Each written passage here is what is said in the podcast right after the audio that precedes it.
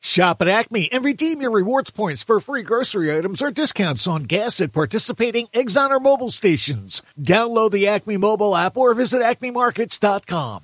93.3 WMMR Audio on Demand presents the Preston and Steve Show podcast. And now, Preston and Steve's news update with Kathy Romano. All right, today is Wednesday, November 1st. Good morning, Kathy. Good morning. In the news this morning, one person is dead and two others are injured after gunfire rang out during a large fight in Ben Salem on Halloween night. It happened at 7:35 p.m. Tuesday in the area of Bristol Pike and Woodbine Avenue. Police say officers were initially called to the scene for a report of a large group of juveniles fighting. When officers arrived, they found three shooting victims identified uh, only as a 14-year-old, a 17-year-old, and a 19-year-old. The 14-year-old was pronounced dead at Jefferson Torresdale Hospital. Two other victims suffered gunshot wounds to their legs. One was placed in stable condition, while the other has already been treated and released, according to officials. According to police, the gunman opened fire from a vehicle into the large crowd of people. The vehicle was parked at Woodbine Avenue and Bristol Pike. It's unclear if the suspect was involved in the large fight, police say. Uh, this was just an independent tragedy that you don't want to see happen anywhere, especially on Halloween, when you have literally thousands of kids walking around the streets, said Ben Salem Police Director of Public Safety, William McVeigh. Police Police say a single shooter fled the scene northbound on Bristol Pike in an unknown vehicle after firing about a dozen shots. A bullet hole could be seen in the door of a shopping center nearby. Officers are still working to get a description of the gunman and the vehicle. Anyone with information is asked to call Ben Salem Police. The second person to receive a transplanted heart from a pig has died nearly six week six weeks after the highly experimental surgery his Maryland doctors announced Tuesday. 58 year old Lawrence Fawcett was dying from heart failure and ineligible for a traditional heart transplant when he received the genetically modified pig heart on September 20th. According to the University of Maryland School of Medicine, the heart had seemed healthy for the first month but began showing signs of rejection in recent days. Fawcett died on Monday. In a statement released by the hospital, Fawcett's wife, Anne, said her husband knew his time with us was short and that this was his last chance to do for others. He never imagined that he would survive as long as he did.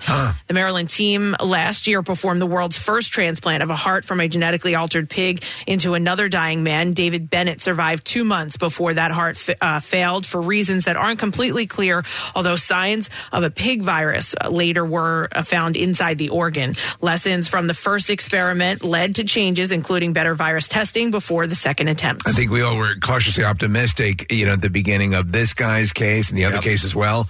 Uh, but I, I, I didn't realize the whole f- feeling and or the tenor of his approach to this was, "I'll I'll be the experiment Yeah. here. I know this probably won't last long, but Right. that's pretty brave. It It's is. pretty Very amazing. much so, yes.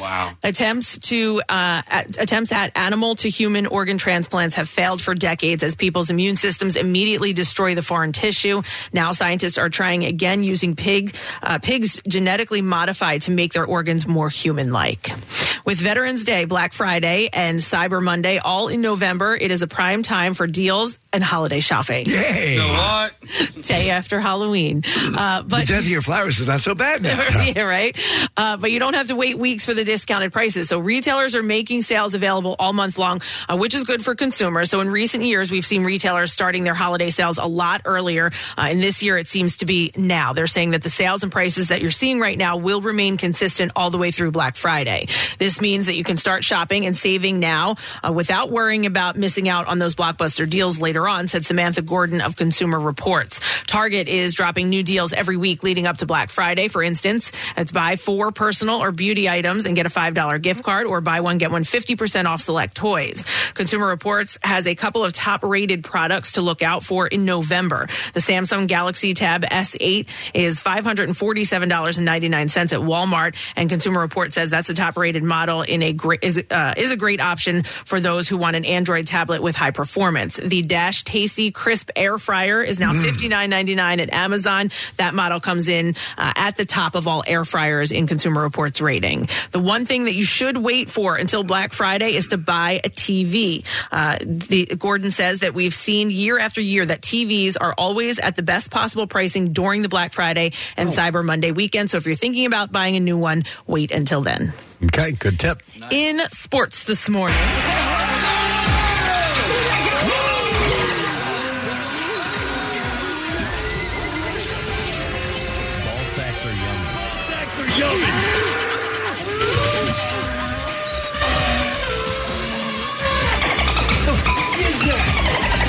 the World Series, the Texas Rangers won again on the road, beating the Arizona Diamondbacks 11 7 last night in Phoenix. Marcus Simeon's two run. don't give a f- I know. Two run triple and three run home run powered Texas to a 10 run lead by the third inning. Corey Seager hit another long home run, and the Rangers are now up three games to one. Texas improved to a record of 10 and 0 on the road this postseason and closed within one win of the first title in the 63 season history of a franchise that started as the Washington Senators in 1961. Game five is tonight in Arizona, and the first pitch is set for 8.03. The Flyers, who have lost four out of their last five games, are at home tonight and will host the Buffalo Sabres. The puck will drop at 7 o'clock.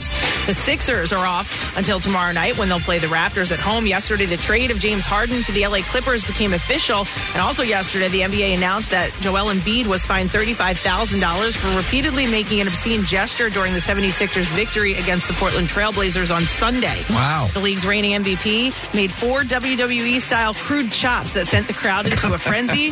Because of that, he's now fined $35,000 by Jeez. the NBA. And that's what I have for you this morning. That's considered obscene, I Yeah. guess. This, this, this yeah. Guess yeah, so. yeah, that one. Meanwhile, if WWE's in that same building, Yeah, it's Yeah. okay. perfectly acceptable. Yeah. Yeah. Yeah, I guess it's the league. I Could don't you know. imagine if we were held to the same standards, we'd all be broke. By the way, Rochelle does that all the time. Oh yeah, That's like her her joke move. She goes, Suck it. Like, well, just don't do it in an NBA game. never fails to crack me up. Yeah. So I think it's a wonderful thing. Wow. All right. 35 grand. Well, I guess uh, hopefully he come enjoyed on. every bit of it. Look at it though. It's not Yeah. even like because you can do it in an obscene way. He's not even really like Yeah, he's just kind of hitting his thighs. He's hitting thighs. his thighs. The way to hands up do like it- this. He's not really V, yeah. pointing Oh, at the that's crotch. crazy. He's more so hitting his thighs. So, all right, That's- whatever, man. All right, well, welcome to Wednesday morning. Hopefully, Halloween was great. Weather was perfect. It was excellent. sensational. It was just right. That that little chill in the air, Yeah. I think is just right for Halloween. So, It was wonderful. Massive turnout at my house. and it Same was here. just a wonderful Huge. thing. Yeah, it was great. Yeah, it was just a lot of people out, and everybody was in a good mood. So uh, it was it was hopefully a great night for everyone involved last night. We have a few things taking place today. We will have guest wise our friend Derek Pitts, the Franklin Institute's got a new program, Wondrous Space.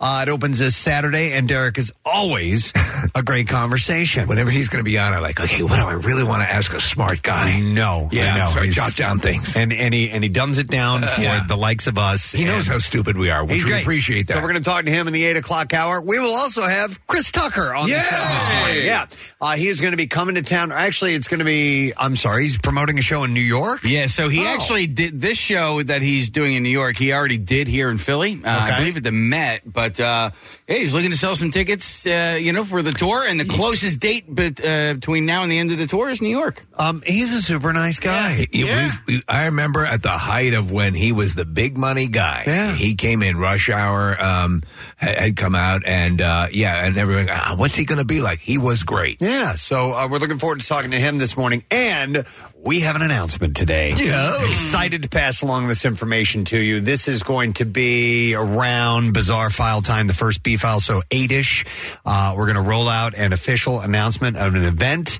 Excited about this, and we are very, very happy to share it with you. So hang in uh, through the course of the morning. Uh, we have a secret text word. Yeah. Where is that? Oh, right here. Thank you. Uh, so today we're going to give away a, a pair of tickets to see Mark Maron, uh, who's going to be playing at the Keswick Theater in Glenside. And this will be Friday, May 3rd. It's a little ways off, but the tickets go on sale this Friday. So uh, text the word secret to 39333, and we will have a chance for you to win tickets uh, to see our friend Mark Maron uh, when he comes to town May 3rd. Awesome. So Excellent. Get on that now. We're going to take a break. Come back in a second. We got a lot of things to unpack with the entertainment news. I have one story that specifically involves nipples that I think you're going to be interested in. So we'll come back in a moment. Stupid question as well. Stay with us. What's going on in the world of rock? You'll find it at WMMR.com, your one stop outlet for all the rock news you need to know. WMMR.com, where FOMO goes to die. Get social with Preston and Steve. Find us on Instagram, Twitter, Facebook, and TikTok. And coming soon to OnlyFans. I'm kidding. Football's back, and this Eagle season, there are huge prizes to be won at Acme. Enter Acme Swoop In and Win sweepstakes, and you could win up to $10,000 cash or 2024 Eagles season tickets. And all you have to do is shop the participating items throughout the store and enter your codes from your receipt at acmeswoopinandwingame.com. Acme makes sure Eagles fans have all their game day needs to tailgate or host like a pro. Stop in to discover why football is better at Acme, the official supermarket of the Philadelphia Eagles. Winter may seem like a strange time to replace the windows in your home, but with Window Nation, it's the perfect time. Right now, Window Nation is offering you 50% off all window styles. Plus, you can get 0% interest for five years. So get rid of those cold, drafty windows that are costing you more to heat your home. With savings this big, it's time to give Window Nation a look. It's easy. Simply call 866 90Nation or visit windownation.com to get started. Now, back with more of the Preston and Steve Show podcast. So, stupid question prize. We're giving away tickets to see Tom Papa. He's coming to the Keswick Theater on February 16th. Uh, and the question that I'll ask you is this Which U.S. state has a diamond illustrated on its license plate? A diamond? Yeah, 215 263 WMMR. I did not know the answer to Mm. this one. I think I know. Hmm. Okay, which U.S. state has a diamond illustrated on its license plate? And I can see you typing it out, and you are correct, Nick. All right, call now if you know the answer. We'll mention some birthdays today, it being the first day of November. Tony Collette Yes. has her bar- birthday, uh, The Sixth Sense, huge breakout uh, for her. We will consider her an honorary Philadelphia I because think of so. that, right? Yeah, not only that, there was another movie called um, In Her Shoes. Yes. Oh, uh, which was shot in Philadelphia as Another well. one, so yeah. she's got a she's got a few credits to her name that have our city involved in it. How w- w- were you shocked when you realized she wasn't? Yeah. her her Her accent. domestic accent is Oh. so amazing. She, she can do Yeah. a, a lot of spot on. She's from Australia. Yes, Yeah. but she but she can do English um, and various uh, parts of the U.S. and American dialect. She's she's insanely talented. Uh, she's done so many great things, except the only thing I think of is what is it, United States of Terror, where she was swatting over her parents and peeing on them. Listen, if you're going to be remembered for something, that's pretty good. Ah. She's fifty one. No one ever remembers when I peed on my parents. Uh, I'm going to mess up this name. Uh, Rachel Tacotin or Tacotin. Tinkerton. Tink Tikatin. Tinkerton from um, uh, the uh, Schwarzenegger from Total Recall. Correct. Rachel, Yes. because I remember the way he said, "You the, the, the one you got the watch is Rachel Tinkerton." Tikatin. Tinkerton. Uh, she was also Tinkerton. in Con Air and the Bronx, Fort Apache, and the Bronx. And, Um, uh, she, she's also, uh, yeah, Rachel Tinkerton. she is uh, 65 today. Thank you, Artie. His name is Rachel Tinkerton. Uh, we also have uh, Jenny McCarthy, who's actually Jenny McCarthy Wahlberg, uh, and she is uh, 51 years old today. She was one of the superstar playmates and Oh my and, goodness. and uh, Playboy uh, Centerfolds, and then I really enjoyed her MTV comedy series. Yeah. Brian Poussaint was one of the writers on the show. Yeah. it was really funny. I really liked her. And she she went. Uh, I'm sorry to interrupt, Kathy. She had this like uh, this uh, these different personalities because you would see her her Playboy playmate spread Yeah. and, and nothing but glamorous, sexy, and then she was a total goofball. Yeah. in Yeah. person, Like which- singled out. which was fun. Yeah. you know. but she was like, I mean, she was kind of like the it person for a while Yes. and was doing a lot, and then it just all faded away. Like, what happened? Yeah, I There don't was, know. there was a great bit she did on that show, on that uh, MTV show, where you think she's being stalked by Brian Poussaint, but it turns out she's stalking Brian Poussaint. oh, that's great. Uh, She's still his mass singer, Gav. Oh, she's on she- Mass Singer. Yeah, that's Yeah, her. but she was. Remember, she was doing like the New Year's Eve thing. She was on the View. She, Right. right, was it the View, Steve? That she was on for a um, while. Yes. Was she? Co host Okay. of The View. Yeah, like I mean, I just feel like she was really out there, and now it's like, yeah, she's on Mass Singer. she's 51 today. She Uh, ain't no Rachel Tinkerton. Uh, then we have Anthony Kiedis of Red Hot Chili Peppers. Star of what movie, Preston? He was in Point Break, and it would be would be a waste of a waste of time. He and War Child are buddies. Absolutely. Uh, he turns uh, 60. seriously. He Hey, War Child, what are you doing tonight? is uh, 61 years old today. Nick, can you do me a favor? Yeah. Can you look up his credit in uh, Point Break and see what his character's name was? Because I, don't- I think it was a nameless Oh. Lonnie. character. It uh, It was like Bon. No, because there, no, who was there was somebody named Bunker. Bu- bunker was. But that wasn't Bunker. It was Jotna. Bunker was the guy when they were surfing, and he goes, "Go back to the valley, man." You know, they, he Yeah. has a little dust up with him initially, but he was just Everyone's Jotna and Kita. uh, Oh, tone. He went by tone. Yeah. Okay. And you know, his dad is uh, an actor, a character actor. He's one of the lunatics at the beginning of uh, Lethal Weapon. That's correct. Yeah. He's the one who introduced him to drugs. He turns uh, 61 today. All right. Uh, we also have celebrating uh, from the world of rock, Rick Allen, drummer of Def Leppard. Uh, he turns 60 years old today. And listen, uh, even when when he, I, I've always thought Rick Allen was a great drummer. Uh, I liked what he did when he had two arms, and then when he lost the arm and continued on, I had a tremendous amount of respect for that guy. It's pretty amazing. Yeah, and uh, you know he was one of the first people to start using trigger pedals and things like that, and to great effect. And I saw them in concert a number of times with him on drums. He plays solos and stuff. Outstanding.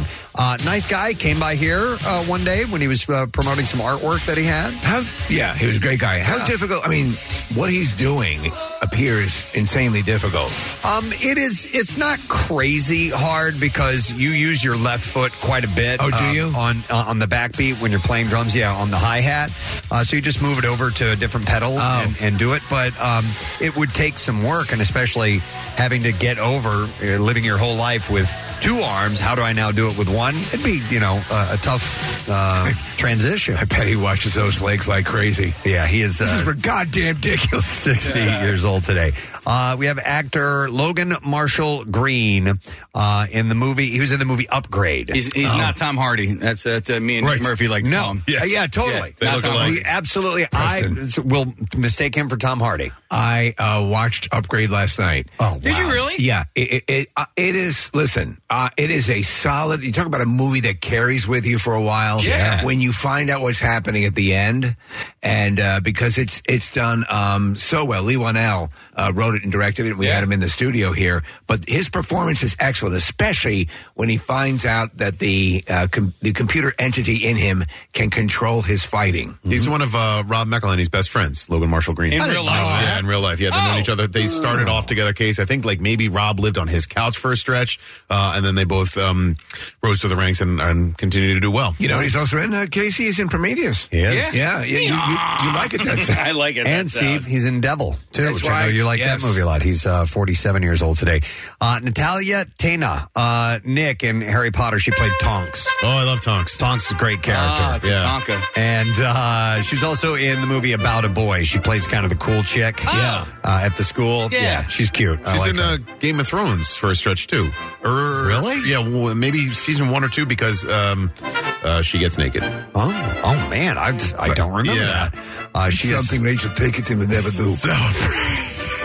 That Arnie's still here. celebrating her 39th birthday. Find out what character she played. There Yeah. we are. Uh, OSHA. I don't know who that is. Uh, she was in charge of making sure that everyone was safe on the at job work. site. Yes, OSHA. They, yeah. Mhm. Yep. They had that even in the Oh. Game of Thrones She a universe. wildling? I guess she was a wildling. Yeah. Okay. All right. And then we You have. need to move those oily rags away from the fire. Then we have Peter Ostrom. Uh, Peter mainly, Peter mainly has one credit to his name that you guys would know, and that was Charlie Bucket in Willy Wonka and the Chocolate Factory. love it. I saw a follow up on like where are they now several years ago from that cast, and he is a uh, he's a veterinarian for like farms, Excellent. so he handles uh, farm animals and things like that. sure, he handles them good. So he's sixty six. you like that, don't you? Last birthday I saw was uh, musician Lyle Lovett. And he turns uh, 66 years old. today. Ah. I, I, I love it. Is um, a solid musician. Yeah, He- totally. He was married to Julia Roberts for a while. for a hot minute, and I was trying to look up in our uh, sound system here if we had Lyle Love It Music. So I typed in the word, the name Lyle. Yeah. And, and so I'm going to give anybody in this room $20, Marissa and, and you guys included over there. If you can tell me the one artist we have in here, uh, and it's a band name that has the word Lyle in it. a band name that has the word Lyle in it. Is it the band or the song? No, the the, the band name. It's not Skinner, is it? No, no, no. Uh, is the name's The Lyle? name Lyle's contained within the band's name. I Yeah. thought there was a song by a band. My Is it the Beatles? it is not, it is not to be Lyle's. Uh, but uh, so, you know, don't do not look this up. You can think All right. about it, and All right. Oh, you're not right. going to tell us. oh, I'll tell you at the end of the break. Yeah, at said the you- end you- of the show, Right, so right, make end of sure the you show. stay tuned. All Okay. Do uh, not, look- and I only said twenty dollars because I couldn't trust you guys to not look it up. right. All right, we're going to go to the phone, see if we can answer the stupid question. What U.S. state has a diamond illustrated on its license plate? And we'll go to Joyce to see if we can get the answer. Joyce, good morning to you. Good morning, it. Uh, good morning to see you. All right, Joyce, what uh, state has a diamond on its license plate, please? Is it Arkansas? It is Arkansas. Uh, hang on a second. We'll get your information. Why is it? Uh, You can mine uh, for diamonds there as a, a civilian. There's a place called uh, Crater Oh. Diamond State yeah. Park, What? and you can actually go and yeah, and, and people s- find them today. You know, and the, the large. Uh, the only reason I know this is the largest diamond ever discovered in the United States is called the Uncle Sam Diamond, and it was discovered in Arkansas. Every now and then I'll have a story that I'll come across, and sometimes I'll put it in a bizarre file. Like, you know, a kid found a Yeah. 2.5 carat diamond just Yes. walking around there. Is it there? And so you can take uh, like buckets Mm-hmm. of, of just, you know, earth, gravel, whatever home with you, and then you can go sort through it if you want to. Uh, it's like panning for gold at Knott's Berry Farm. and essentially you just you pay um, like whatever the entrance fee is, and Mm. Yeah. you just have at it. And every now and then people find some decent sized diamonds, and, and they'll make some money off of them. Nick, I have a uh, geography slash uh, English question for you. Why is it called Arkansas and not Arkansas, or why is it not uh, Kansas City? And Yeah, that's I don't know. The, it's a great question, and uh, why is it Kansas and Arkansas? Yeah. okay, All right. Uh, by the way, um, Joyce is going to get tickets to see uh, Tom Papa, who's going to be performing Friday, February 16th at the Keswick Theater. Tickets are on sale now. Channing Tatum and Zoe Kravitz are headed to the altar. Multiple sources, yes, tell People magazine exclusively that the couple who were first linked in 2021 are recently engaged. I like this couple. Uh, isn't he like besties with Jason Momoa? Her uh, k- I kind don't of know. uh, step uh, dad? Uh, over the weekend, the stars were photographed leaving a Halloween party, and Kravitz, who was dressed as uh, Rosemary Woodhouse from Rosemary's Baby, seemingly showed off her new engagement ring in the pictures. Uh, the Batman actress previously opened up about her relationship with Tatum in a cover interview for GQ, uh, the 2022 Men of the Year issue, and praised him for being just a wonderful human. She's uh, terrific as Catwoman in the Batman, and she had a really good SNL uh, appearance. I, I, I like her a lot. Yeah, she's very versatile. So the two stars met during the casting process of Kravitz's upcoming directorial debut, Pussy Island. Yeah. And Tatum Kravitz, uh, Tatum uh, Kravitz said, went on to be her guardian on the set. She said, whether, whether it was making me tea or pouring me a drink or going to whip someone into shape or whatever, he really was my protector, and it was really wonderful and sweet. When is that movie coming out? Because apparently already green lighted uh, Vagina Valley. I don't know, but we'll have to wait for Pussy Island first. Okay. So we'll see. Somebody's getting married. Yep. So they are engaged. They'll be a power couple. Absolutely. All right, so on Monday, Robert De Niro took the stand in a civil trial to resolve a suit filed against the actor and his company, Canal Productions, by, whore, liar, whore, you know it. by He's upset. his former assistant, uh, Graham, whore. Graham Chase Robinson, the liar whore. What the hell are you doing? Uh, De Niro spent about 90 minutes on the witness stand and called Robinson's allegations all nonsense. Claimed that he would call, uh, he, the, the actor claimed that he would call Robinson at civilized hours only and allowed, Please stop calling me. and allowed her to work remotely. Uh, it's not like I'm telling her to go out and scrape floors or mop floors, he said. Uh, he stated her tasks included scheduling, arranging travel, and gift purchases for loved ones. As I look at this case from the outside, so he he's a dick as a boss, but I'm not seeing a lot. wh- What is the actual? All right, well, there, I'll, I'll get into Yeah, this. yeah. So the legal fight began in 2019 after Canal Productions filed a $6 million lawsuit against Robinson, against Right. her, okay, uh, who was hired as the actor's assistant in 2008 and later promoted to vice president of production and finance at Canal. Robinson registered uh, from the company in April 2019 amid growing concerns. Uh, I'm sorry, she resigned from the company. Okay. Amid growing concerns of uh, company sabotage. Oh. Her, her salary at the time, according to the suit, was $300,000. The suit alleges that she. Uh, that she this is the suit against her okay Right, the countersuit. alleged no this is the initial suit oh yeah in 2019 it began canal productions filed a $6 million suit against her Okay. all right. So, um, according to the suit, uh, the suit alleges that she binge watched Netflix while on the job and that she used company funds for personal expenditures. Robinson responded with a suit of her own That's the against counter Robert suit. De Niro, alleging violations of her New York City human rights uh, laws. And her suit claims that uh, De Niro made sexist comments and conduct toward her and assigned her stereotypically female job duties that were inconsistent with her job title. It also claims that she was paid less than a male employee due to gender based stereotypes and that De Niro and Canal.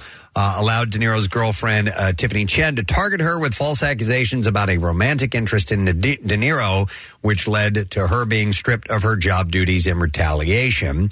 Uh, Chen is one of a dozen or so witnesses that may be called uh, by the plaintiff, and Robinson has sued the actor for $12 million in damages for severe emotional distress and reputational harm. Now, there was a little bit more I saw this morning that, according to uh, uh, People magazine, uh, De Niro raised his voice on multiple occasions while providing his testimony. Did he, in fact, scream liar, whore, liar, whore? He did not scream liar, whore, liar, whore, but apparently uh, he admitted, he goes, Yeah, fine, I berated her. And Oh. he also revealed that he may have called Robinson petulant, snippy, and an effing spoiled brat. However, the Goodfellas actor made a distinction when it came to accusations that he yelled at Robinson. He said, I've raised my voice. I don't yell. You want to dispute that? That's one thing I don't do. And also, uh, this is interesting. Um, she accused him of asking her to scratch his back and also, listen to this, urinating while he was on the phone with her. I've peed a bunch of times while I've been on the phone with you guys before. Oh, Yeah. I'm peeing right now. Yeah. It's like, Why not? Um, you got to be free. Uh, again, this seems like a really gray area. Uh, Uh, you know that it does. He's a crappy boss, and I believe that. I believe that he's bad with people who work for him. Remember that footage of him dealing with the guy, the limo driver, who's freaking out with the limo driver. Yeah. He came out of the courtroom, but. Is that what? Is that millions of dollars worth? No. Right. But they had, uh, yeah, they had filed the lawsuit against her initially um, after she left, and you know they said she essentially wasn't doing her job. Preston, and what are also the odds- using the company credit card on for personal things. Do we have any standing to file our own lawsuit against the both of them just to get the press? Maybe. Yeah. We could, you know, is there precedent there? Your story's causing us distress. We'll have to look. All right, so I have some audio to go along with this. Uh, or no, no, you know, first, first I'm going to tell you about the uh, the costumes that people wore, that the famous people wore. And then- because they're better than us in every way. Then I'll have uh, some audio to play. Uh, it does involve Kim Kardashian, but Oh, first, good. I want to talk about her. She shared some pictures of herself with her daughter Northwest celebrating. Uh, they went as characters uh, from the movie Clueless. Uh, they dressed in matching plaid skirts and blazers. Look, a quick thing here. A lot of times you'll see this. There's no way they know the movie Clueless. The kids? Yeah. yeah. Right. So, so somebody's. do they? I don't know. I All mean, right. you know, the, the, uh, Caroline knows some movies that I'm I'm surprised to All find right. out. Now I don't Okay. know But how how old old? Northwest is though. Yeah, That's- I mean that's the thing. Like, uh, I, I mean, I was probably four years old, and I went- I have a picture of it. I, I was the unknown comic. I didn't watch the Gong Show at four years. I knew who the you know, like I just went as whatever my parents put me. All at. right, maybe At- that's it. At a certain point, though, you do. Uh, wow, she is old enough to make her own decisions. yeah, she's uh, we're looking at a picture of her. She's almost as tall as Kim. Yeah, I'm sure she, yeah, she yeah. watched the movie with Yeah. her. Yeah. I don't think All that's right, odd. Then we have Kerry Washington. She debuted her costume as track star uh, Shakari Richardson, who made history last year as the fastest woman in the world. Uh, Nicey Nash Betts went, uh, and Jessica Betts uh, transformed into Jessica Rabbit and uh, the detective from Who Framed Roger Rabbit. Heidi Klum, who does these outrageous, Oh, yeah. Yes. over the top. She's known as the queen of Halloween. She does these crazy costumes. Uh, she this is a really weird one. She was a um, a giant peacock, but it was a group of like six or seven people that were So involved it's in it. really cool with the costume is she's standing or kneeling on someone whose legs come out Yeah. as the peacock's legs, And then when um, the, the the plume is opened up, it's these people extending their arms. It's pretty wild. There's ten of them. Yeah, that made this costume. Uh, it's crazy. The funny thing is, her daughter, who's also a model, wore hardly anything and kind of stole the thunder. Oh, really? Yo, you got to see what the daughter was wearing. Oh, dear Lord. Yeah, the daughter's a professional model as well. And uh, Bradley Cooper and uh, his ex, Arena Shayk, because they have a daughter together. Yes. They went out dressed. Uh, they the, the two adults were dressed dressed as Rocket Raccoon, but they had like full body and face, like you couldn't tell who they were. They went out Really? incognito. You have to imagine he was doing the voice. I would hope yeah, so. because because wouldn't that be uh, man? Wow, that's really good. And the daughter went as uh, Taylor Swift. It was a cute outfit that she was wearing, but they you you wouldn't know that it was him. I guess some people maybe paparazzi followed him and got pictures, and uh, yeah, so they went out as uh, Rocket Raccoon, which I thought was kind of fun. All right, so Kim. Kardashian. Her latest Skims advertisement, which includes an attempt at making her brand more eco friendly, is gaining some attention online. Uh, the video, which she shared on her Instagram account, starts out with the reality TV star and fashion mogul discussing our overheating planet. So I'm just going to play this audio. Yeah, for yeah. you, All right. 'cause It, it, speaks for itself. Is it vocal fry all the way no, through? no, no, Okay. no. It's All right. just what the product is. Okay. The Earth's temperature is getting hotter and hotter. The sea levels are rising. The ice sheets are shrinking. And I'm not a scientist, but I do believe everyone can use their skill set to do their part. That's why I'm introducing a brand new bra with a built in nipple. So no matter how hot it is, you'll always look cold. Some days are hard, but these nipples are harder. And unlike the icebergs, these aren't going anywhere. Uh, yeah. The Skims Ultimate Nipple Bra. So it's a nipple bra. All right, so for years we've been trying to cover them up. Now they're putting them in bras so that if you don't have hard nipples, they can show as they do. Coming soon, panties with a moose knuckle. Oh my God. Wow. Uh, now, I have to admit, she looks fantastic in this commercial. She does. In her I, I nipple do bra. have to admit that. And the nipple bra is pretty sexy. Wow. But I've, Kathy, I've never heard of anything like this. I've never heard. Well, okay, so uh, anybody who would get something like that would either be wearing like a sheer bra or doesn't have to wear a bra. So somebody that does have to wear a bra and wants that sexy, you can kind of see my nipple. now there's an option for There it you. is. It's pretty wild. So, do you think we will be seeing camel toe? Uh, camel No, but I do- Yeah. I do think we're going to start to see like four nipples on people, right? Yeah. So people who are actually rocking some hard diamonds there. So, the, so the question is Oh how? so, wouldn't would the bra in and of itself have to suppress your normal nipples to avoid your full Well, yeah, nipple it, look? it- it's not hard to do that. Any, Right. Anything Yeah. with a slight lining is Yeah. going to do that. Okay. So this um, just has like a little bump where the nipples would be in like the a bra. fembot pressed. This Totally. This is great. Yeah. Uh-huh. Uh, that- now, but now I'm going to go. Thank you. Are those real? Are those real? Yeah. Yeah. Those nips real?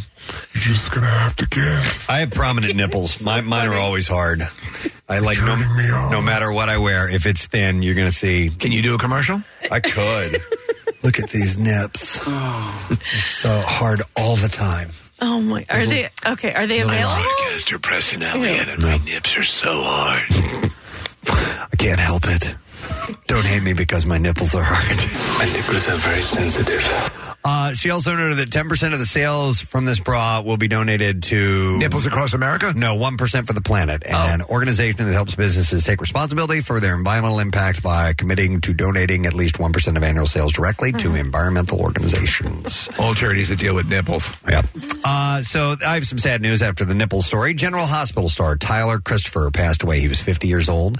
Uh, the official General Hospital Instagram account uploaded a statement from producer Frank Val- uh, Valentini, who honored the late soap opera star and said, I'm heartbroken over the news of Tyler Christopher's passing. He was kind, an incredible actor, and a dear friend who is beloved by our GH family and fans of Nicholas uh, Cassadine. Uh, He was married to Eva Longoria.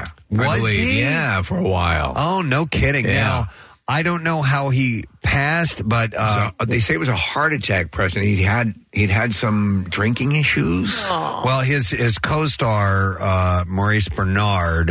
Uh, took to Instagram and said Tyler was a sweet soul and wonderful friend all, to all those who knew him. Tyler was an advocate for better mental health and substance abuse treatment who openly spoke about his struggles with bipolar depression and alcohol. So when I hear things like that, you know, I wonder if it was self inflicted or something Yeah. like that. But I, I didn't see, there wasn't in the story I read, there wasn't any detail. But as Casey has pointed out, if, if you run your body down and you you know that that the damage to the heart from alcoholism or for Yeah. anything that you're yeah, overindulging in, um, you know, can come back to haunt you later on. Yeah, most definitely. Yep. Um, so let me see what else I have here for you. Oh yeah, uh, back to the the Jenner sphere for a moment. The uh, the whole Kardashian clan and sphere and all that because just a full stop. Yeah. Uh, so I have a story about uh, Travis Barker and uh, Courtney. Realign the dilithium crystals. Uh, and uh, Courtney Kardashian's baby boy. Uh, he slipped and divulged the name of the baby.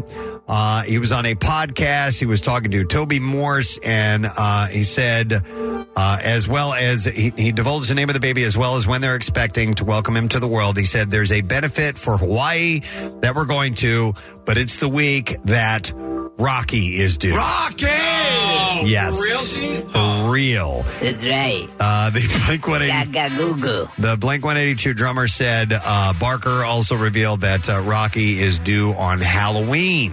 Uh, was I born yet or what? Uh, so I guess that was yesterday. It's like I've been waiting like a billion years. Yeah, so uh, Morse replied, Come on, dude, you couldn't have planned that any better. And he said, I know, it's either Halloween or like the first week of November. If it's so- really rocky, that's pretty. Uh, that's pretty wild. Yeah. so my uh, friend, a, a longtime friend growing up, his first name was Rocky, and he despised it. So he went by his second name, Nicholas. Okay. Yeah. But it, because of the movies? Or, I think so. I, I think it was part of it. He really was not a Rocky type. He was a, he was more like a, a, a Woody Allenish type. Do we have any of, uh, of the baby crying? Uh, you know, Rocky. Oh, is what I'm saying. Never mind. Rocky, baby crying. I don't know. What No, Rocky crying. Uh, that- yeah, we had that over the top uh, crying clip of Oh. yes. him Yeah, when, when- uh, when Mickey, Mickey died. died. In fact, that's where no, that's not where Duya came from. Duya came from uh, the whole reindeer rantler thing. Don't worry about it, Case. It's all good. Uh, I, think I want to hear it now. Is it Well, one I of the mean, missing everything was disappearing. Yeah, it's all good. It's, I'm scared. Uh, Meg Ryan doesn't think that she's the best at being a celebrity. Uh, the actress told Says he's wrong. Entertainment Tonight in an interview uh, published yesterday, she said, "I have to say, I don't think I was a very good famous person. I just don't think I'm a good celebrity." Is this all because this movie's coming out? Because a lot of Meg Ryan stuff. Yeah. Yeah, so she's she's making She's the rounds. promoting, right now, yeah. yeah. Uh, she added, "I just always felt a little bit like life was over, like outside this little bubble." She said, "Outside some sort of membrane." And I remember ca- cars closing, like expensive cars, and then you don't hear the outside anymore. You're roped off in that part of thing, and I just knew that it's just not The hell are you talking about? Good for an artist or creative person to have limited life in a way to draw from. Oh God, I know a lot of it's verbal diarrhea. A little bit of rambling there. So It sounds like Rambo. Yeah. So, uh, Deadline reports that Winona Judd is going to be joining The Voice for its 24th season.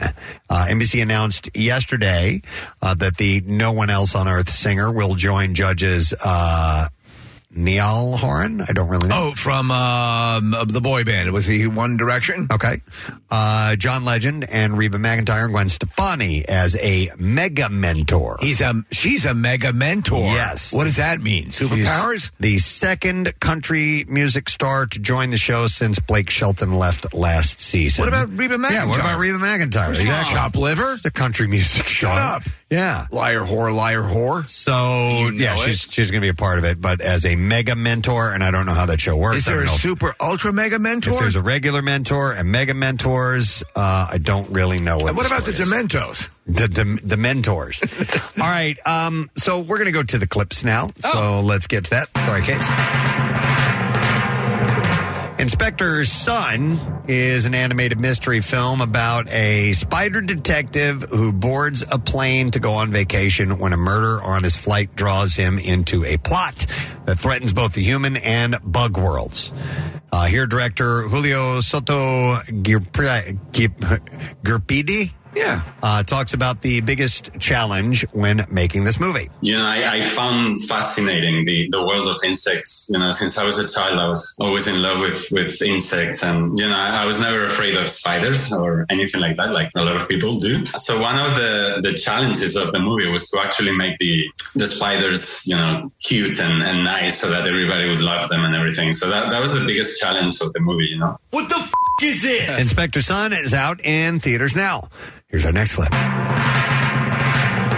The new comedy Sick Girl Sick is about a woman who feels her closest friends slipping away, so she lets loose with a little white lie that snowballs snowballs into a colossal life altering event. And here, director and writer Jennifer Cram, who was just in our studio, talks about the inspiration of writing this movie. So I wrote this about 10 years ago. I was going through like a similar thing in my life. As God, does she have a Where's Philly she accent? from? Where's she from? yeah, North Philly, man. the It sounds- girls in the story are with my friends. We'd all grown up together and we were getting, we were, you know, in our 30s, we were starting to get married and have kids. It was the first time that we had really ever been faced with these challenges. I didn't really know what was going to happen with our friendship.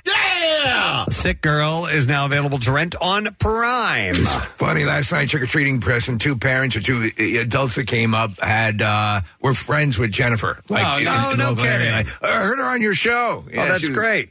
It was very cool. Excellent. So hopefully she had a great uh, Halloween as well. Are we going to um, get the Lyle answer before the break? Uh, oh, Lyle Lovett. We were trying. If, if you're just tuning in, uh, Casey was trying to pull up some music from Lyle Lovett, and he typed it into our system. We don't have any Lyle Lovett, but he said a band did come up, and he would give us twenty dollars if we could name what band it was. All right, I'm going to guess. Okay. The Lyle Wagner's? It is not the Lyle Wagner's. And I think maybe I threw you guys off because uh, it's just the word Lyle in Oh. the middle of this other word. It's it's not a name Lyle.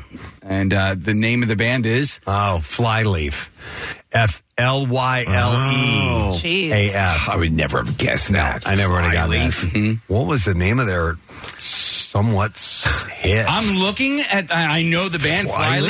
Flyleaf, but like, I'm Is it You looking at- Raise Me Up? Uh, no, I'm There's looking a at song the, called "I'm So Sick." Yeah, I don't know, Case. Yeah. I, Feels I don't. I don't remember. Sorry to interrupt. I think I have a temperature. All right. Uh, all right. Well, anyway, there- well, all questions answered. Yes. At the end of this particular break, All family business will be reconciled. Uh, we are going to give away something right now. We have a pair of tickets for the number one rated Birds Home Tailgate this Sunday at Live Casino before the Birds take on Dallas. And we can set you up with top shelf, all you can eat food and drink. Uh, E Rock is the DJ. Hollis Thomas will be there as the Birds ambassador. And Philly Sports Trips are your host. Nice. So, how about we take caller number 23 at 215 263 WMMR? You have to be at least 21 years of age in order to win. And don't forget, you can visit PhillySportsTrips.com to grab your spot. But let's set you up with one for free right now. We're going to take a break. Don't forget, we have an announcement coming up around 8 a.m. that we're very excited about. We'll be back in a moment. coming to your neighborhood. Tomorrow from 7 to 9, Marissa from the Preston and Steve Show rocks Iron Oven, 1134 Street Road in Southampton with the Bud Light Thursday night kickoff. Enter for a chance to win a pair of Eagles Buffalo tickets courtesy of Bud Light and enjoy 325 Bud Light drafts and $14 buckets. We have not. It's been a little while. We have not strolled the campus of the Just Saying Institute. Oh my God! In a bit. I, sometimes it's weekly, uh, but it's been a little while.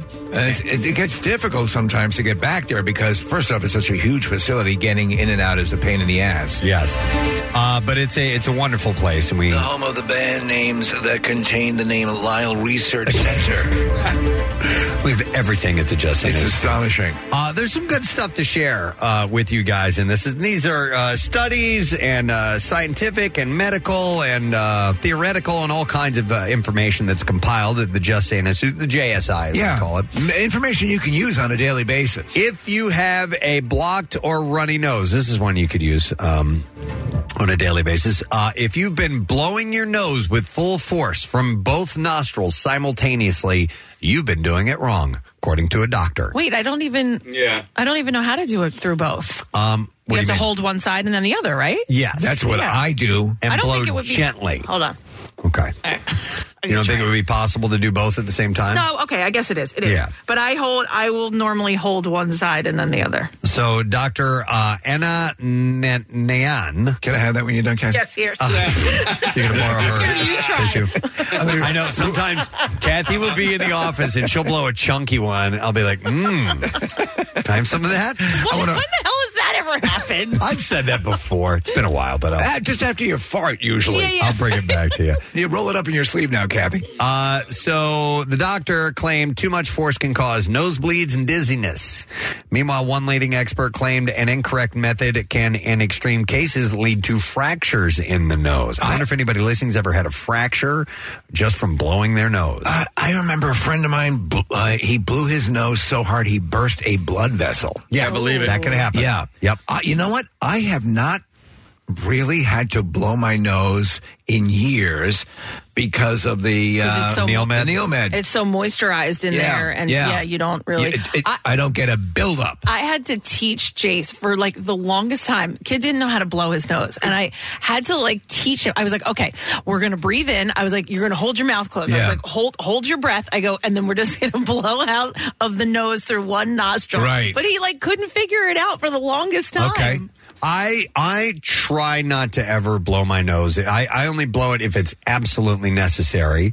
Uh, I will admit I do kind of you know if I've got some some you know some boogers in Yeah, there. you I got- jam your finger I up just there. Kind of grab them out and and and do that. Um, but and Casey does too because I'm witness to it. Yeah. But I, the reason I don't blow my nose is it doesn't uh, it'll it, it messes with my ears. Uh, yeah. Uh, you know, with your sinuses. yeah, you get, like, that air pressure. My son Carter, when he blows his nose, he's one of those that makes that like that really loud. my brother. Oh. Uh-huh. how do you do that? It- Elephants would would come running towards that. house. Yeah, it doesn't. It's, it sounds like it hurts to me. But then this would work for you, Preston. Like I think if you Yeah, did it lightly. lightly, Yeah. and s one side, then the other side, that might help with the pressure in You your know, it's, ears. it's almost like a, you, you you are a trained scuba diver, right? I mean, you, you, you so there's- when you're when you're blowing air out, right? When you're eh, your your mask is it the same? Well, no. So you you can you blow your nose underwater? You equalize. You squeeze your nose Right. and you blow out, and then that uh, um, that uh, that uh, fixes the pressure. That that you actually get some relief from.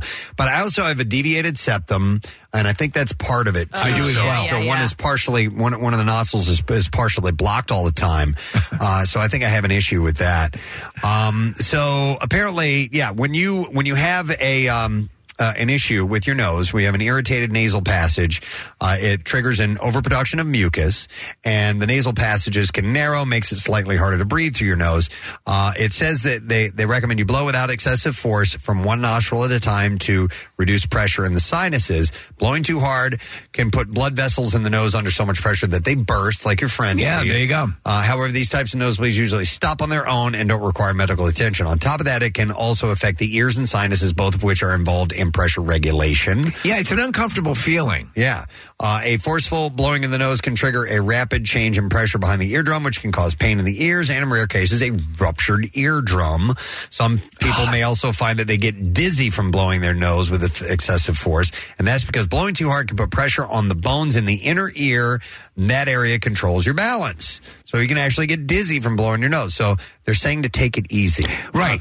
So when you expel air from your nose in this way, they call it blowing your nose. However, when you fart, they won't say you're blowing your ass. You're blowing your ass. No, oh, sometimes they say blow it out your ass. Blow it out your ass. That's true. That's true. I Good stand point. corrected. All right, so keep that in mind as you're blowing your nose. Just a little tidbit of information from the Just Saying Institute. All right, Stuff- let's see, see. information you can use. Yep. All right, how about this? A recent study found that anger could actually help you with challenging goals. So, for example, you're screaming liar whore at someone. That can help you achieve a goal. If you have a goal that particular day and there's a whore Uh, and they're lying. Liar, whore, liar, whore, and you know it. Yeah, I, I have some goals to achieve.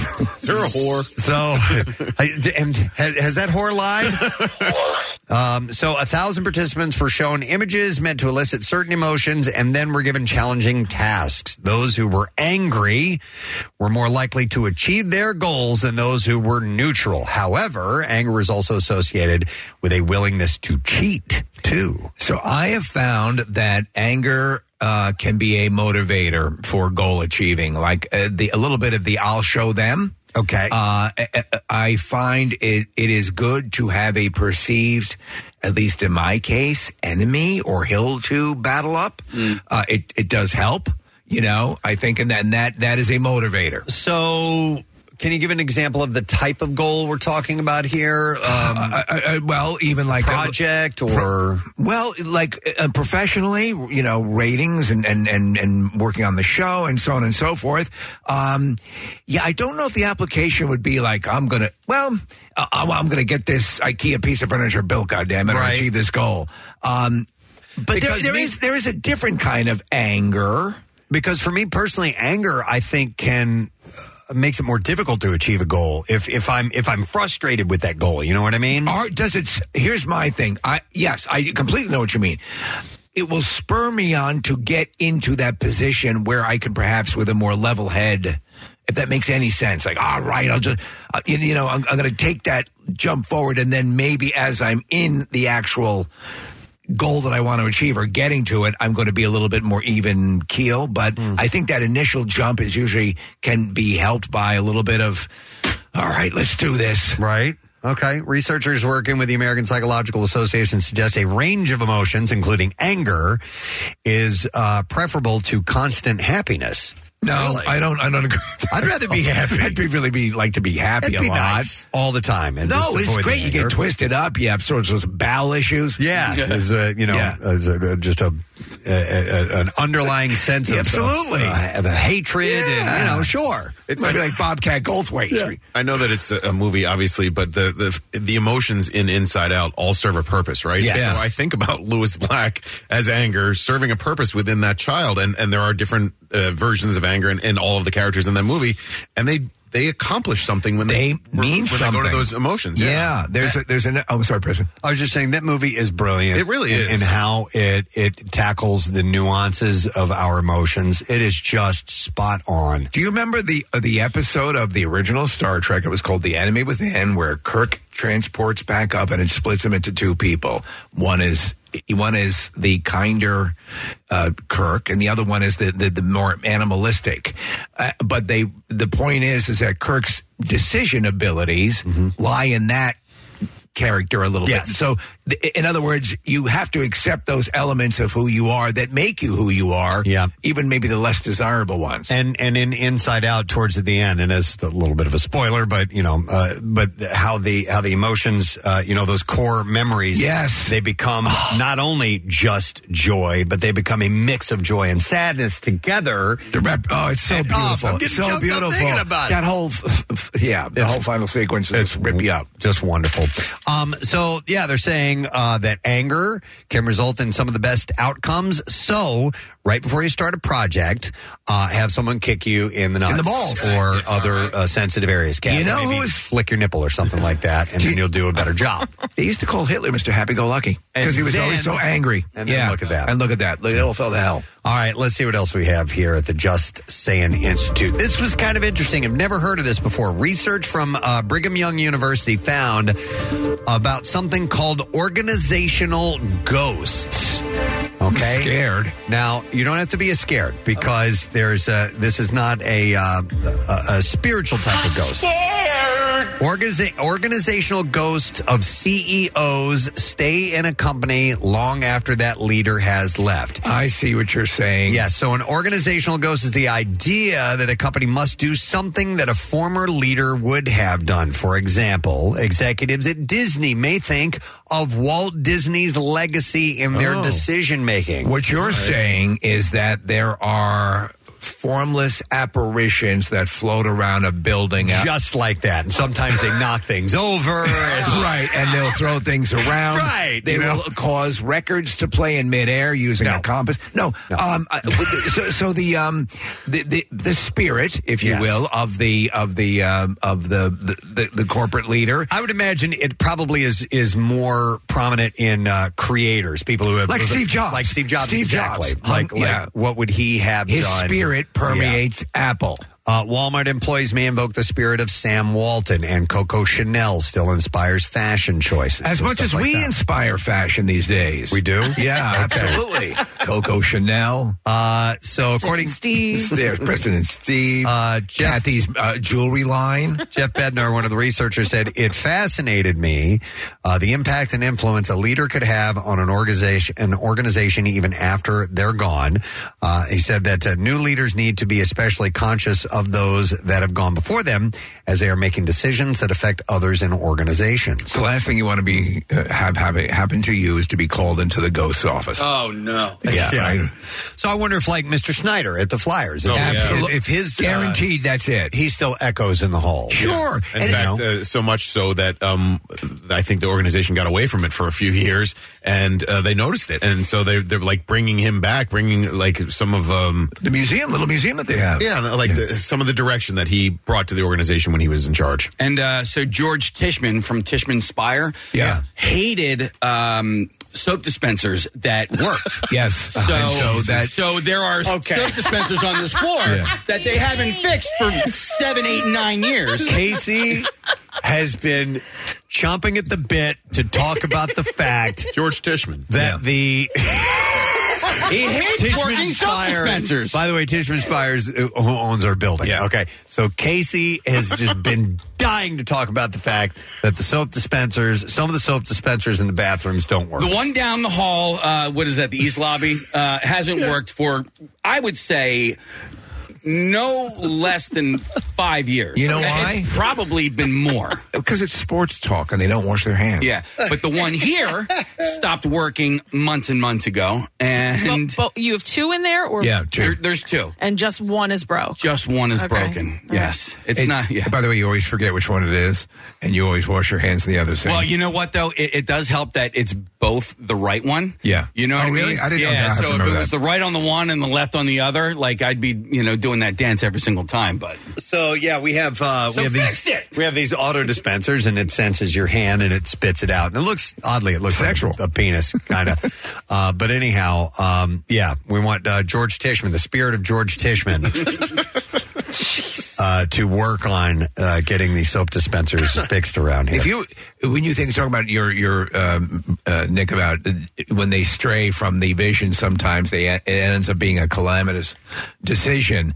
Uh, like Apple, that was a, they they moved away uh, from Steve Jobs and and his methodology and his vision, and they paid for it. You know, they kind of have uh, done it with the Phillies over the last few years. John Middleton has been sort of the face of the organization, and uh, people follow his lead. And look, um, I don't know if it's a coincidence or not, but the team has been doing better, Yeah. and and I think that's part of you know part of the reason why. So it's called organizational ghosts, uh, and I'm sure there are people listening right now that that hear their uh, certain names echoed in the halls of uh, wherever you may, you know, call uh, your work home. And, uh, and we just that- had this co- conversation, Preston. That, that uh, in, the- in the, the the founding fathers of WMMR, the, the slogan now is "Put the deal back in radio."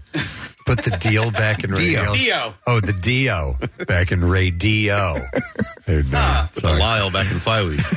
uh, so anyhow, I thought that was an interesting. It is interesting. All right, let's see what else we have here. All right, this is even more interesting. Oh yeah, uh, and I was happy to see this. Uh, scientists found that people who submerged themselves in a hot tub uh, for half an hour experienced a major cardiovascular and mental health boost, which rivaled running.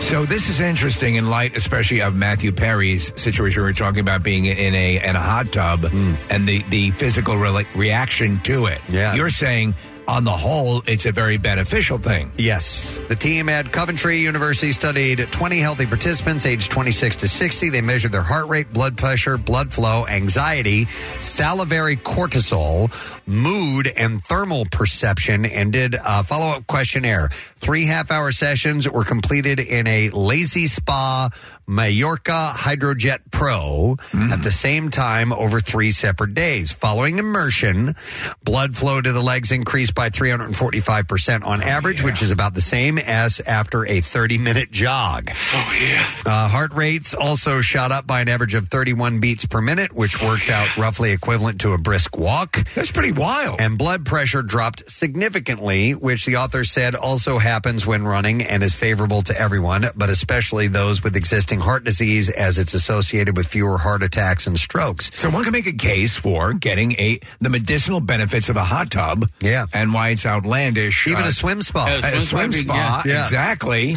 Well, George Spire also wished that I would never have a swim spa. Well, he, his dream has come true. Yes. Uh, there were also considerable mental health advantages. Salivary cortisol levels, which indicate stress, dropped by 22%, as happens when exercising.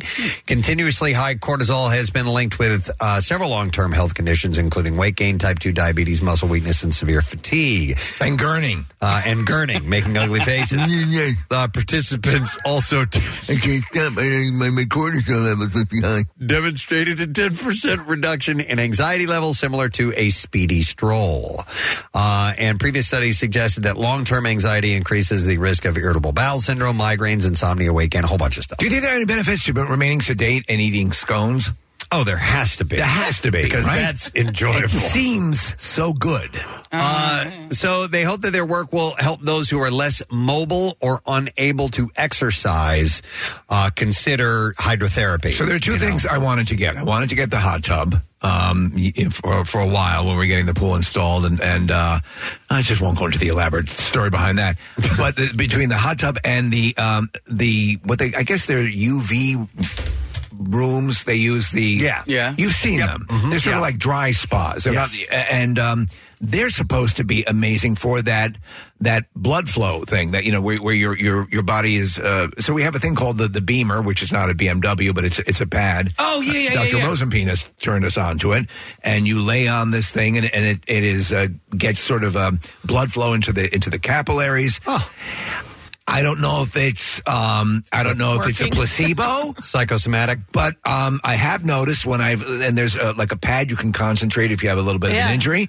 I have noticed, however, it's working. Whether it's I'm convincing myself, I believe it's working. 'Cause uh, you don't feel anything. You don't feel anything. Yeah. Uh, In fact, Kathy, there is a device that you can hold that proves proves to you that it's on. Oh, you know because you can't tell. You can't tell. Well, speaking of the hot tub, my dad uh, did physical therapy and he did pool therapy, and it was really effective for him because he didn't have, have to put any weight on his legs. He was having some knee issues, and then Preston he did that anti gravity machine yeah. that they have Oh, at, at, at um, Trinity. Trinity, which Yeah. is Steve. I did a little bit of it as well. cool. It's really cool. Like it envelops you in this sort of bubble, and it's it uh, supports your weight. So Yeah. if you have uh, leg issues or ankle issues or whatever, um, you can exercise. You can get movement going without putting any weight on your feet or your legs. It's really impressive. Yeah. So who was who was working out with that? Um, uh, it made, made all the news because um, Oh, Yeah, Jeremy the- Renner. Jeremy Renner. Yeah. That's Oh, right, yeah, exactly- yeah. yeah, They Yeah. had they showed it. And it was the, uh, like a, space age contraption. It looks wild. You know what else they have in? Um, did you ever hear like a swim spa? Did you ever hear of those things? Yeah. Uh, They- they- supposedly, if you're looking for the healthiest thing you can get for your family, a swim spa. Yeah. Is, is- that's it. And in fact, it's been suggested, I don't know if this is true, that um, in cases where someone is reticent to do that in the family, Yeah. it means they have a secret loathing for their family. Oh yeah, well I didn't know that. But I I'll heard it have makes to your look into penis it. bigger. Wow. Yeah. Then maybe we should Just Uh, look even into think- that. just talking about it, I'm, it's working on me right now. But the point I'm trying to make here is they actually have uh, treadmills at the bottom of them. So Yes. yeah. So if you are, um, you know, suffering with like bad knees or ankles, or you know, d- having that, that constant weight and pressure coming Right. down on that, having a treadmill at the bottom of your swim spa, it'd be excellent. I was happy to see this information though about a hot tub, the warmth of the hot tub, relaxing your muscles. You love promoting them, right? All this Yeah. stuff I do, and and and because with this, uh, the other side of things, the super duper cold, you know, quick baths that people are taking up. I just. I, and, and I get it. I understand that it, that why it works, but I just the shock of that cold water. Forget it, man. Uh-uh. So I it- just can't. it- do it is the trendy thing now. It is. I mean, Yeah. Even I think Kate Middleton says she enjoys doing it. It's too much. Uh, now, I- I've done it, um, you know, with the polar bear plunge, which is you know going in, but the, the notion of doing that.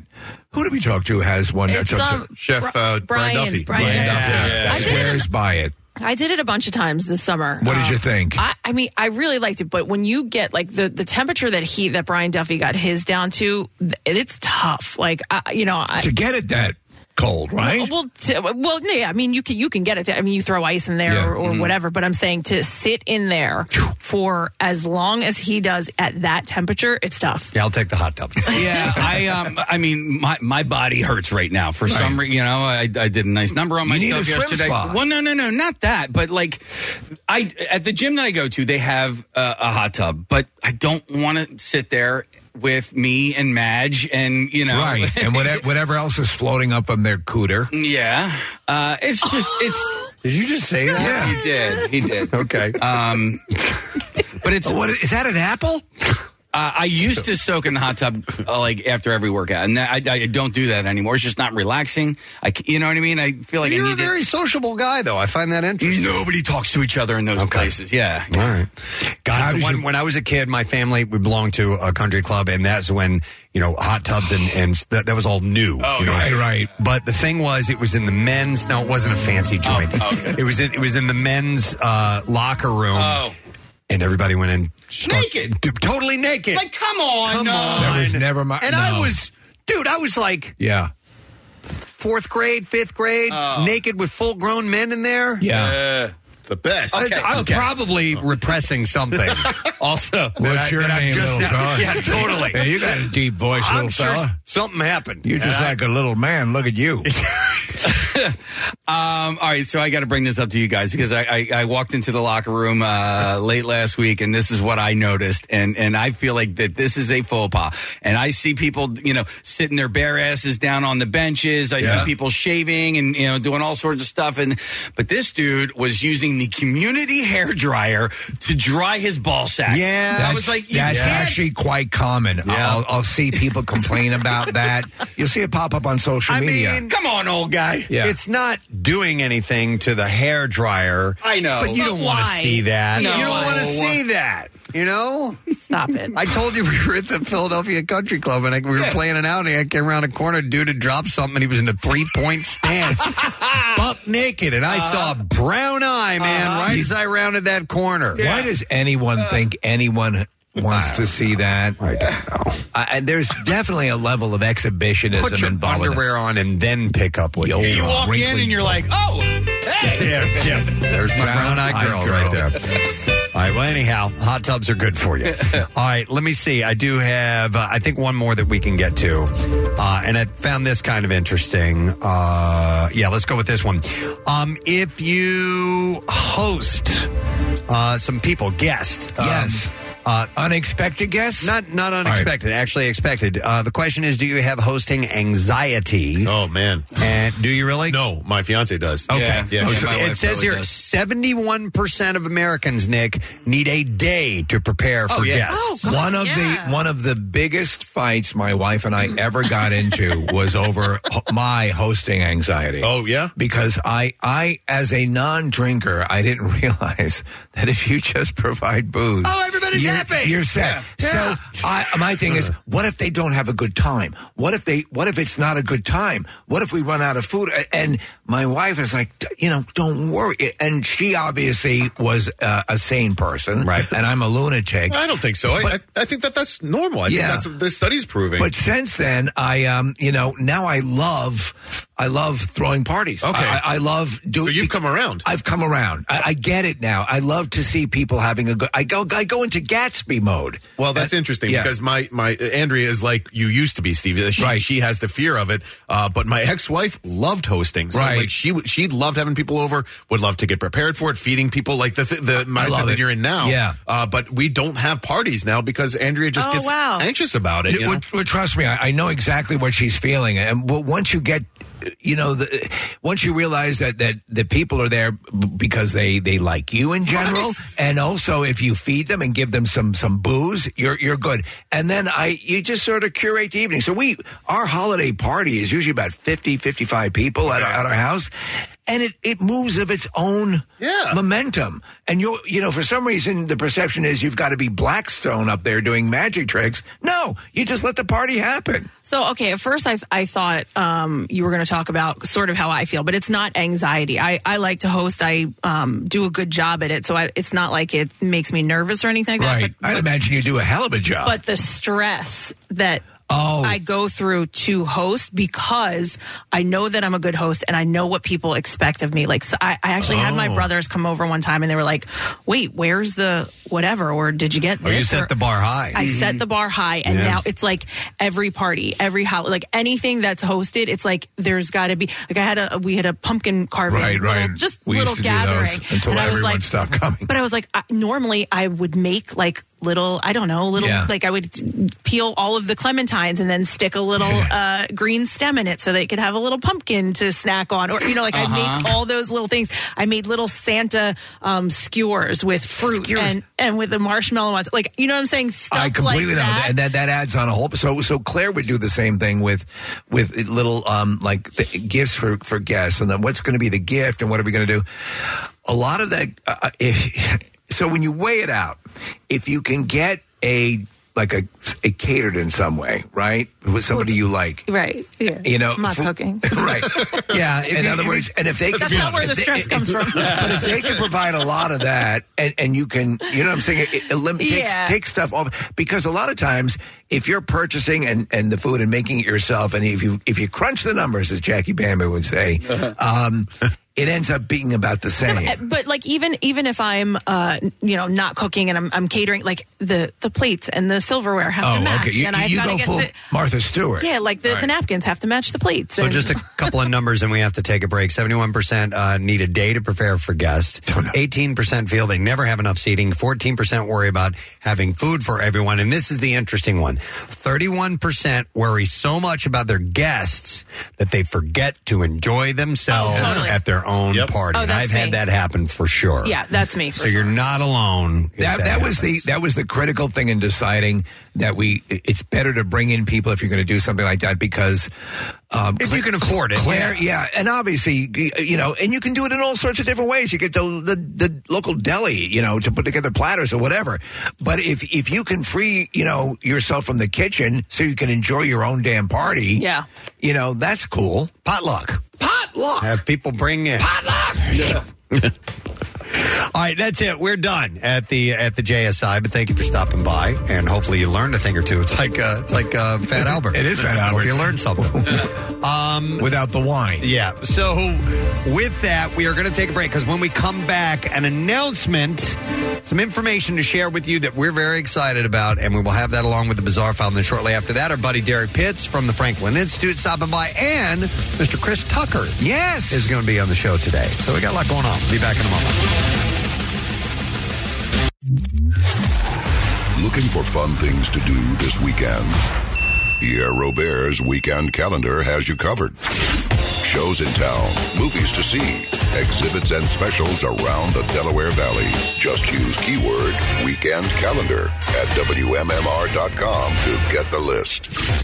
Get social with Preston and Steve. Find us on Instagram, Twitter, Facebook, and TikTok. And coming soon to OnlyFans. I'm kidding. Football's back, and this Eagles season, there are huge prizes to be won at Acme. Enter Acme Swoop In and Win sweepstakes, and you could win up to $10,000 cash or 2024 Eagles season tickets. And all you have to do is shop the participating items throughout the store and enter your codes from your receipt at acmeswoopinandwingame.com. Acme makes sure Eagles fans have all their game day needs to tailgate or host like a pro. Stop in to discover why football is better at Acme, the official supermarket of the Philadelphia Eagles. Hi, I'm Steven Singer. Yep, that's me, the I Hate Steven Singer guy. Why do other jewelers hate me? I'm a nice guy. Because other jewelers just want to throw up when you ask, Can I trade in my old diamond studs? Why? I guess it's because they're in the business of selling. I'm in the love business. I love to see my friends come back and trade in their old diamond studs. It's true. You can start with any size and upgrade them for a bigger pair anytime you want. Get exactly what you paid. Not only do other jewelers not want you to trade in your diamond studs, but even if they do, they don't give you back what you paid. Why are their diamonds worth less? Oops. Come see me, the real Steven Singer, a real jeweler whose diamonds are always worth what you pay. Visit me at the other corner of 8th and Walnut. by phone, 888 I Hate Steven Singer. Online, IHateStevenSinger.com. Oh, by the way, these stunning Anita diamond stud earrings are always 100% eye flawless, near colorless, brilliant cut diamonds, magnificent and bright white, topped off with my 14 karat safety silicone backs. I hate stevensinger.com. One place, one price. Now, back with more of the Preston and Steve Show podcast. I got options. These are competitive Preston and places. Steve. Uh, Hi, guys. We found a survey and it lists uh, who the cheaters are in relationships. What jobs do they have a tendency to have? You know, Mm. Mm. where do the cheaters work? And so, number five, well, you just want to guess? I can guess. Preston, uh, Preston do you want to take a crack go at it? ahead, go I ahead, an you idea. jump in. I would say that hosts of morning TV shows. Yeah, yeah, That's what I Well, would that's think. accurate. Yeah, because So are they're they telling on themselves? then? incredibly sexy Yeah, I people. think Well, so. you're I think Sexy that's the people, they get to work really early. Radio people are God fearing people who are very loyal, but TV people. Oh, are they? yeah. Well, they're on TV now, so technically. that's true. Time to start cheating. Uh, I guess this is a surprise. A fifth on the list are people that work in bars and restaurants, okay? and then course, yeah. four, are people that work in the transportation industry. Number three, healthcare workers, doctors, nurses. They have long shifts, you know? Yes, they Don't do. they have places to sleep in the hospital? You- I mean, they're right. beds. Hello, Grey's Anatomy. Uh, yeah, and then teachers, number two, and then number one is like a sales department, people selling stuff where you go from uh, business Yeah. to business or door to door. They're bopping around a lot. I could I could see that. You know, Yeah. their afternoons are What kind of open. They have holes in their schedule. All right. How do I close this deal? Yes, all of that stuff. Yeah. Uh, now the transportation though, that is That's kind weird. of threw me off a little bit. Are we talking like bus drivers or what do, what do you mean? It said people uh, w- working in logistics jobs. I have no idea who that, what job that is. Yeah, uh, number crunchers, uh, or uh, I, I, that I don't get. I, I would, I can see this. I, I think opportunity, as you pointed out, Alex, like a hospital. Uh, you know, they're they're sharing long hours and long shifts, and so that you know, people who are on your schedule are more likely to be the object of your desire. But teachers? Yeah, I found that. Well, odd. it's all that chalk. Now, going back to the transportation though thing, I did know uh, someone who worked in the uh, the airline industry as a uh, um, uh, a flight attendant. Oh yeah, and you're bopping around all over the place, staying over here and there. You're meeting people constantly. That is a perfect opportunity for you, right there. Ooh. Now, my mother was a flight attendant for a long time, but she said it was the pilots because they Ah. would go over and have longer layovers, you know, after a flight. Oh. it's all about the layover. And you believed her. Oh, You trying to say my mother is? What are you? Well, her name is Sharon. Well, I I can see. Well, that's a, isn't that the classic trope of the uh, of the the, the Oh, pilot? yeah. You know, it's Yeah. got something going in every location. And she said they would have like other families in other cities. Oh yeah. Yeah. Uh, well, do you guys ever visit your other families or no? I have a, a, a wife and child in Conshohocken. oh, Hi, Gabby. sweetheart. There's your wife Hi, right here. honey. By the way, she says "You- w- we need milk on the way. home." Bring milk. Almond milk, though. I'll, I'll see you this afternoon, honey. All right, uh, Love you. Good day, everybody. It's Wednesday, November. All right, see you guys. Nice. Uh, yeah, that's interesting. But I could see, I could totally see people in sales that are that are Yeah. in the car all day long, going from Right. location to location, and they could have a little hookup, a meetup during a workday easily. You know, These, this list is just trying to cause issues because I remember you specifically, you had a list a couple of years ago, Preston, and number one on the list, and we were shocked at it, was a dentist that they were most likely to cheat. And we were like, where does Really? that come from? Why? Whatever. And, you know, now it's just a whole new list. yeah, yeah. So who knows? I think they're yanking our chain. Yeah, that's actually another occupation. Chain uh, yankers. Chain yankers. tend to cheat. I think that with all that yanking, Yeah, it just gets you horny. At, at some point, yeah. All right, let's do let's do B file and then an announcement. All right, so here we go. WMMR presents Preston and Steve's Bizarre File.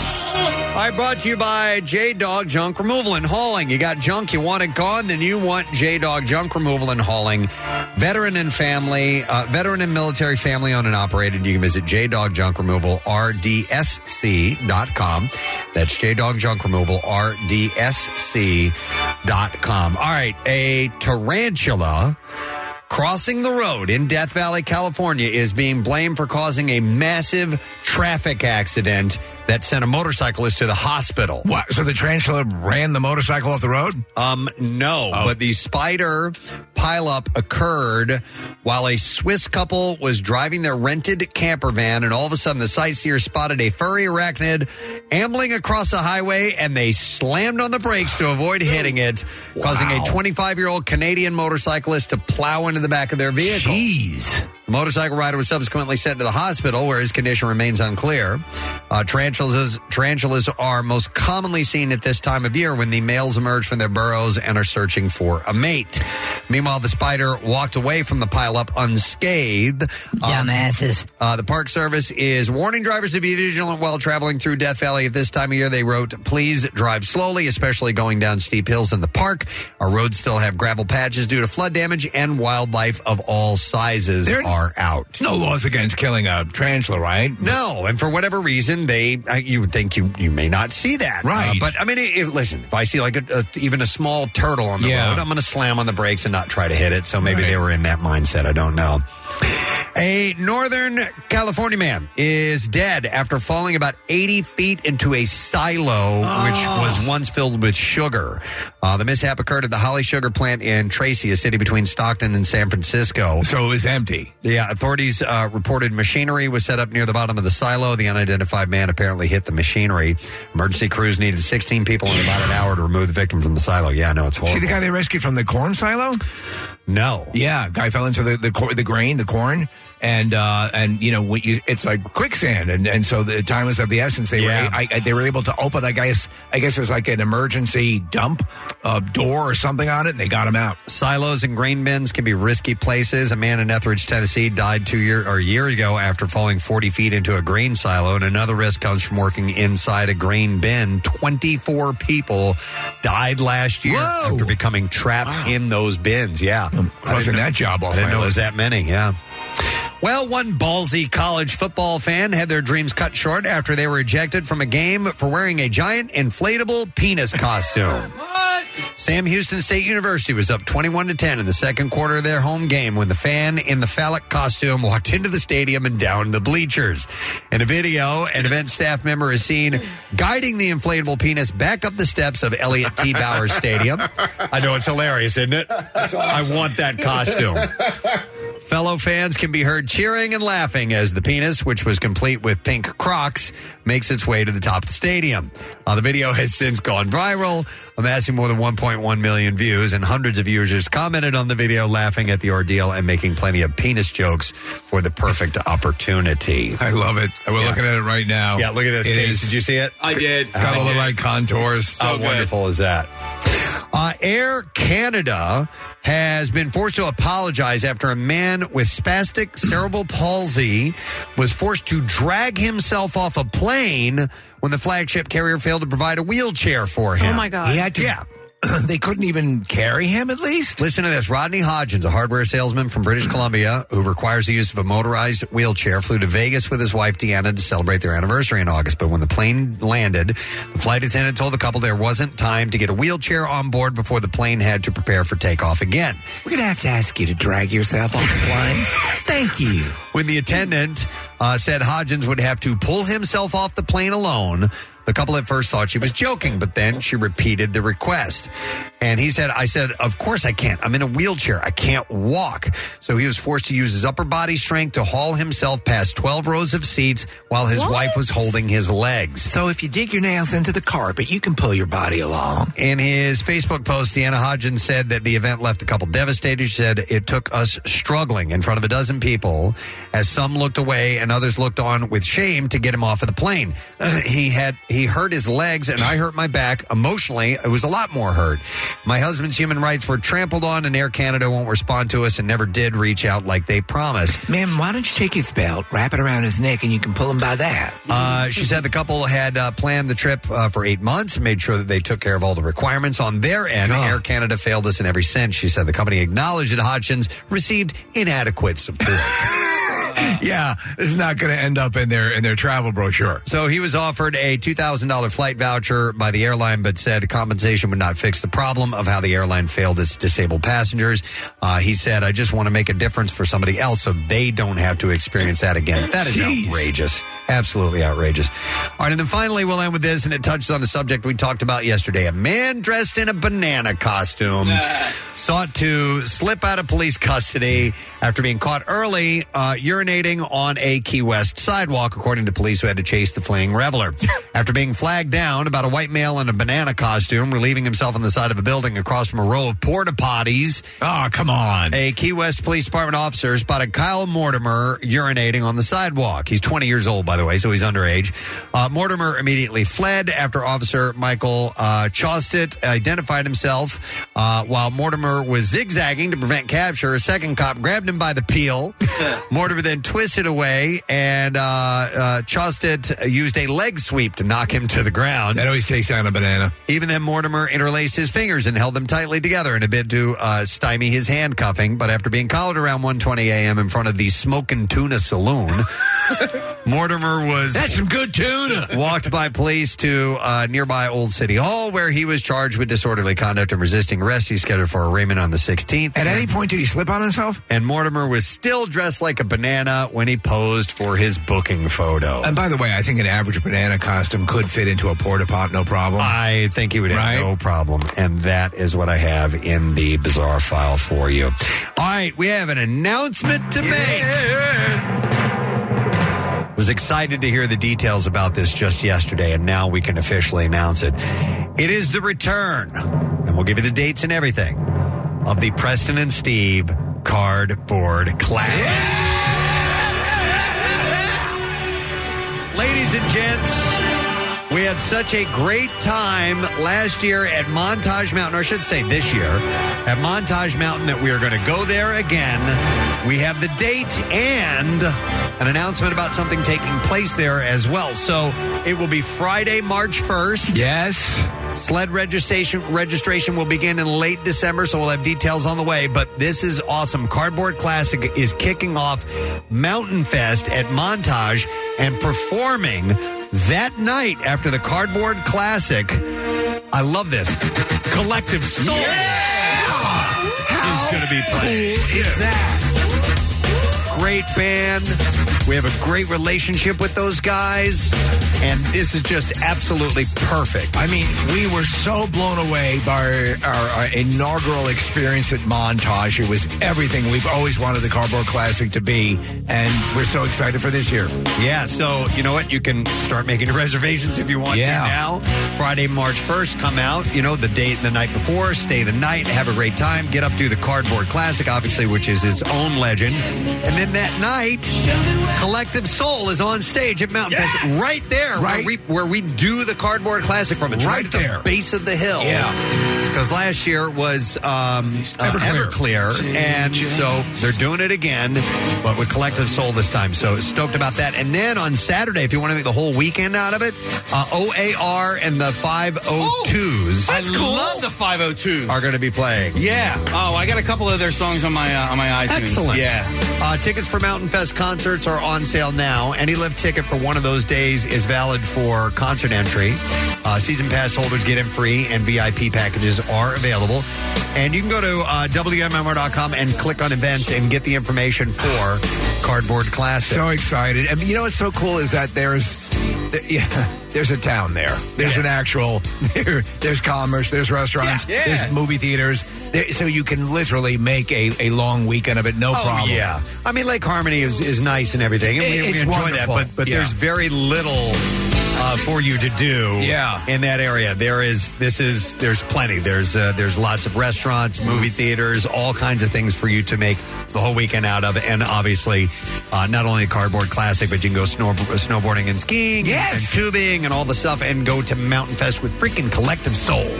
Freaking collective soul. Friday, March 1st. And uh, like we said, the details, WMMR.com. Click on events. So we're excited about that. All right, we're going to take a break. We're going to come back in just a moment. And uh, we'll get our buddy Derek Pitts from the Franklin Institute in a little later on. Comedian and actor Chris Tucker is gonna be joining. So we got a busy morning. We'll be right back. 933 WMMR. Preston and Steve's Dorm Decor TikTok Tour is your shot at $1,000 in crisp college cash. Thanks to our friends at College Ave Student Loans. Whether you've got a nifty knack for making a dorm room look like a posh Hollywood apartment or maybe more of a pizza box and rock band poster vibe, show us. Make a short video. Start off with a Hey, Preston and Steve, and show off your decked out dorm room. Enter at our contest page at WMMR.com by 11 a.m. on November 2nd. Then we'll put them up for a vote to see who wins. Preston and Steve's Dorm Decor TikTok Tour, presented by College Ave Student Loans, a better way to pay for college. And 93.3 WMMR, everything that rocks your school. There is a new exhibit that is opening up at the Franklin Institute this weekend, and it is called Wondrous Space. And it's supposed to be this immersive sensory experience. Uh, Um, I'm Uh-huh. so looking forward to this. They've got a couple of levels set up, and they always do such a great job at the Franklin Institute. And we are happy to welcome our next guest, as always, to our studio this morning, ladies and gentlemen, of the chief astronomer of the Franklin Institute, Derek Pitts. Is with us once again. Good morning, sir. Good morning. Nice Thanks for having me. Uh, my- our pleasure. We Glad love to having be you here. in here. Yeah, cool. Yeah. Uh, so, with the new exhibit opening up, um, what can you tell us about the you know what we can expect? I know there's a lot of things, but is there an overall theme of this uh, exhibit? Space. Just a Can- little. Can you something. refine that? can you narrow that down? Of course, Oh, Yeah. yeah, certainly. So this this experience with space is very much different from any other kind of experience with space exhibits you may have. In this ex- in this uh, exhibit, what we're trying to do is we want to try to give people as much of a full body, hands on experience with these really abstract concepts about space and the universe. But we also tie it up with something else, which is who are the people that work in the space space? Okay, Yeah. So we want to talk about the diversity of people and we want to talk about the diversity of career opportunities that are there. Well, Oh, I love that. Because we want to invite people to think about their place in space. Did you feel, Derek, that a, a little bit of because there there there used to be a um, you know different things uh, milestones in pop culture have incited people to explore space and as an occupation. Obviously, milestones in space exploration Of have- course, have done right, that. sure. So we have been in a, in a slightly fallow period for a while, but it, it's kicking back in. I think now with announcements of new you know, trips to Mars and so on and so Oh, forth. sure, right. So so um, is, is it a good time now? Are, are we picking up ahead of steam about uh, as far as populating the future space explorers? Well, you know, the reason why it's a good time now is because it's beginning to emerge very clearly that there's more to do as a space exploration employee than be an astronaut. Mm-hmm. Right. Mm. There's a lot more Right. to do. So it's almost as if you flip it around the other way. What is your passion? Is your passion culinary? Is it welding? Yeah. Is it computers? Is it music? Is it medicine? What is it? There's a place for you in the space industry. So you can be connected to the space exploration thing without having to be an astronaut. And that's what people have always thought is I, I can only be in this if I'm an astronaut and I have to go to space and I don't want to go to space.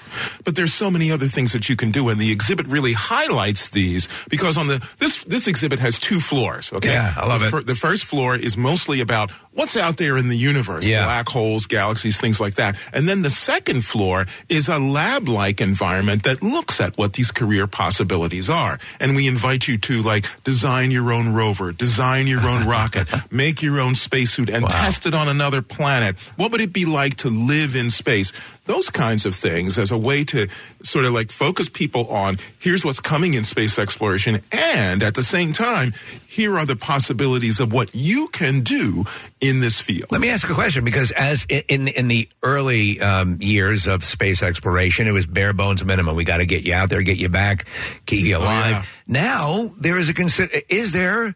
A hospitality industry that that could be emerging. You know what I'm saying? There are creature comforts that people s- might expect, or things that, that are provided for space explore, exploration. Oh, it's getting way better because Okay. uh, first, you know, the spacesuits are beginning to look less and less like Michelin person kind Right, of suits, right. and looking more streamlined and fashionable.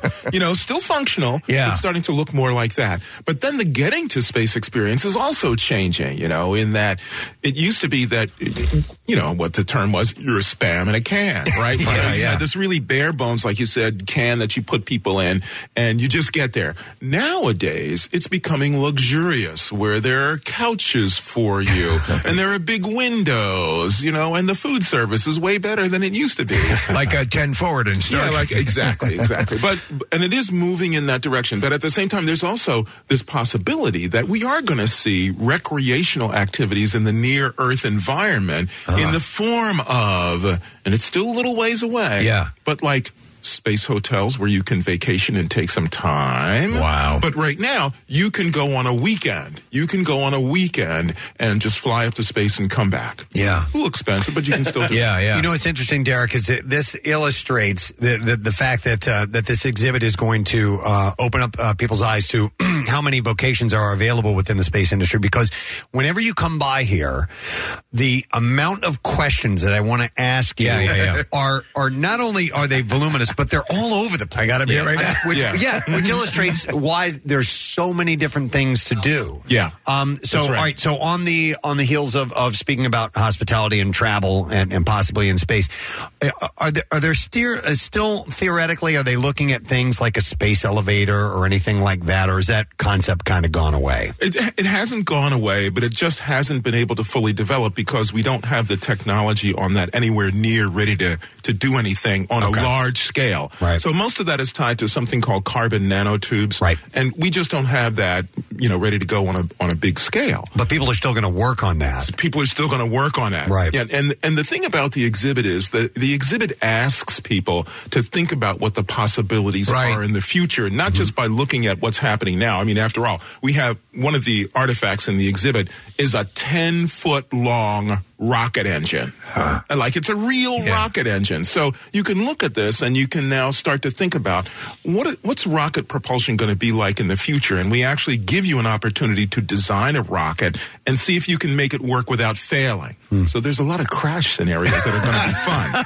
of course, I yeah. saw I saw a quick um, documentary, and it might have been on YouTube. I don't remember exactly what the source was, but um, and it was uh, uh, it was covering some people at the, at the Jet Propulsion Laboratory who were responsible for uh, this most recent uh, solar probe that they sent out, Marker Solar Probe, to get yes. it closer than Oh, anything's yes. ever been. Wow! And the the amount of detail and years and things that they've been working on to come up with just the the proper products to use, the the prop, proper materials Yes. to get it out Yeah, there right. um, was super duper interesting and just also speaks to you know they had to go to this engineer and that person and this person and then they had to create it and then they had to you know all this work that's put into it and there are loads and loads of people on a fairly small piece of equipment. Oh, sure. You know, if you're thinking about uh, building something like a rocket engine or a satellite that's supposed to do something and it has to exist in these really horrible environments, which we describe more of on the first floor of the exhibit, then you realize that you need people from, you need a lot of people from across a lot of different disciplines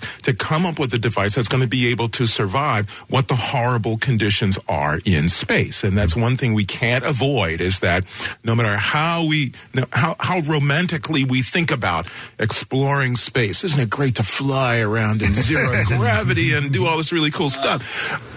But it's deadly out there, Yeah. and Yeah. equipment equipment does not like the space environment. So you have to come up with these really exotic materials and methods to make things work, so that you can we can have you know the stuff we have from space. Well, I think nothing uh, appeals. It's always appealed to me the the, the dreamer, uh, you know, a- and and speculative fiction, science fiction, the possibility of. I think that's such a romantic um, aspect, as you said earlier. You mentioned music. What would be an application? Does any come to mind as far as music? As far as Sure, yeah. And here's the application. Look, one of the things we do on the second floor is we set up what we call habitat, you know, the habitat in space. Right. And the idea is we want people to think about what it would be like to live in space. Now think about it. If we're going to send people to Mars, the shortest trip they can possibly take is like 4 years all all together. We talked about this one po- once before. But what are you going to take with you that's going to make you feel comfortable in this horrible alien environment? What's the first thing that people are going to say they want to have with them?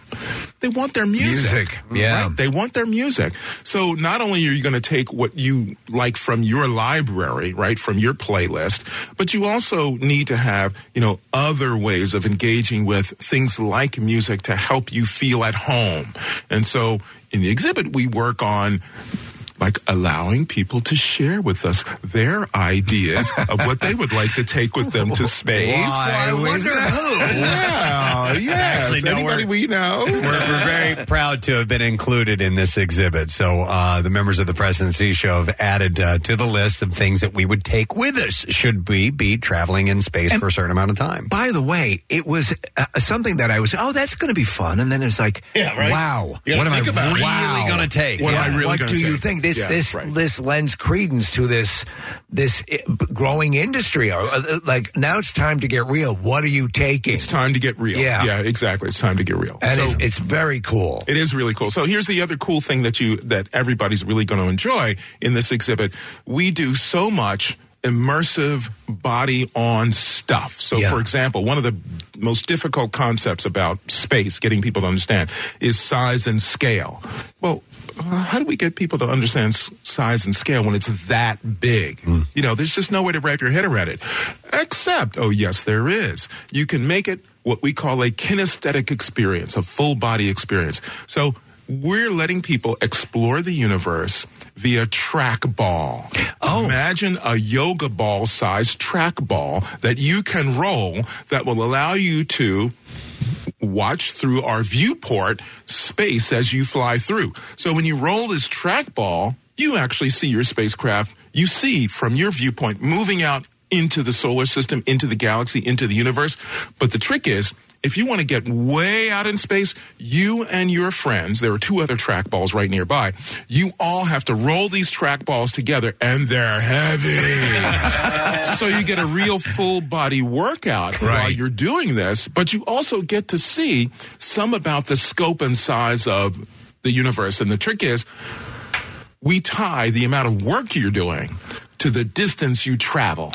That's wild. That is a great concept because you have a tactile way of experiencing it that, that makes sense because it's that is one of the hardest things in the world. And we've had our, our favorite moments in the beginning of uh, of uh, the movie Contact when you're following the, the, the broadcast signal out into space. Yeah, but How do you talk still, about that? you know, when yeah, I, I love that concept. Well, you mentioned uh, uh, exercise and, and working out, and we know that there's there's m- bone density is lost when you're in space. Uh, The the exercise industry, the ex- uh, the application there, what what is av- what might be available for someone who's into that? Well, you know, I think the coolest thing about this exhibit, one of the coolest things about this exhibit is that it's on the second, it's on two floors. Yeah. Right? Second floor, third floor around the pendulum staircase. Well, first of all, second floor adjacent to the pendulum staircase, what do we have? One of the most beloved exhibits of all at the Franklin Institute, the giant heart. Yeah, right? yeah, So yeah. you can go right next door to the giant heart. You can learn about the heart and space and all that kind of stuff, right? So, second floor and third floor of this exhibit. So, what this does for us now is it actually gives us four floors of space related stuff. Hmm. Wow. We have the Fells Planetarium on the first floor. Yeah. We have this fantastic ex- exhibit, which actually looks nothing like any other exhibit you've seen at Franklin Institute before. It's really gorgeous. And that's saying a lot. Second and third floor, right? And then on the fourth floor, there's the Holt Miller Observatory, which allows us to give people that real experience of looking at the sky and seeing the sun, very much like the Parker Solar Probe shows us. So you can have every kind of experience from planetarium up to real observing with the space wedged right in the middle. And one of the, another one of the really cool things about the space exhibit on the second floor, where we talk about exploring the universe, the black hole experience. Wouldn't you love to be spaghettified as you pass through a black hole? To be honest, I mean that is such a you know that that's obviously uh, besides you know Christopher Nolan's help. uh, You you you know how do you even comprehend that? Right. How could we do an exhibit about exploring the universe if we don't talk about black holes? Right, right. So we have a really fabulous exhibit called Space Primer in which you actually begin to learn about what is all the stuff out there in the universe. It's a narrated trip through the universe that shows you galaxies and nebulae and black holes, but we actually provide that experience of what happens when you get to the event horizon and you start to stretch out because of time dilation, the gravity pulling you and all this other kind of stuff. And then we tie that to our gravity well experience that has an AR overlay that allows you to track the motion of the balls on the gravity well. So that's augmented reality, it's correct? augmented reality, right. So we really fold into this exhibit all sorts of new electronic capabilities that take advantage of, you know, these technologies that make the experience far more sophisticated, Mm-hmm. enjoyable, and really relatable. You couldn't do something like this a couple of years ago. It's it's amazing Yeah. how far exhibitry has come and what we're doing. I, I'm just stunned at how much great stuff there is in this exhibit that helps to explain all these concepts that people normally think about. And we really asked our public, tell us what you think ought to be in this exhibit.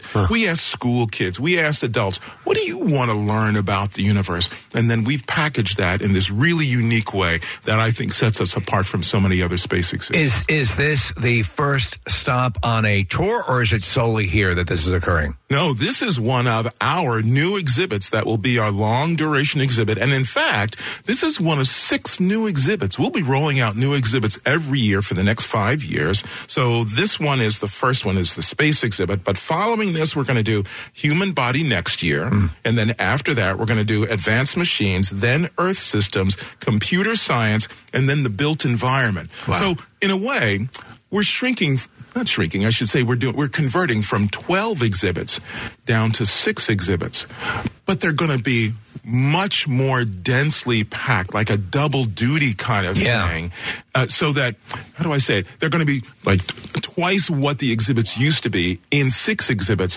so that we can go much deeper into the topic rather than just doing a superficial skim Oh, like the space exhibit on two floors we're really digging deep into both into all of these to help you understand not only the basic science and the advancing technology, but we're also going to help you understand what's the career opportunities that are here. I think that's And- such a cool part of it. It is, Yeah. and we're, and we're also going to take advantage of our ability to change as the science changes going forward into the future. So these aren't stagnant exhibits; Hmm. these are changing exhibits, and we're going to take advantage of every electronic capability we can to make the experience as real as possible. So you talk about the changing science, and so I jotted down a few things that I wanted to ask you.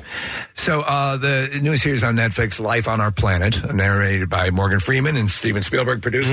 and so I watched the first episode, and um, so uh, and it seems to have been getting a lot of news, i- i- at least recently, about uh, this.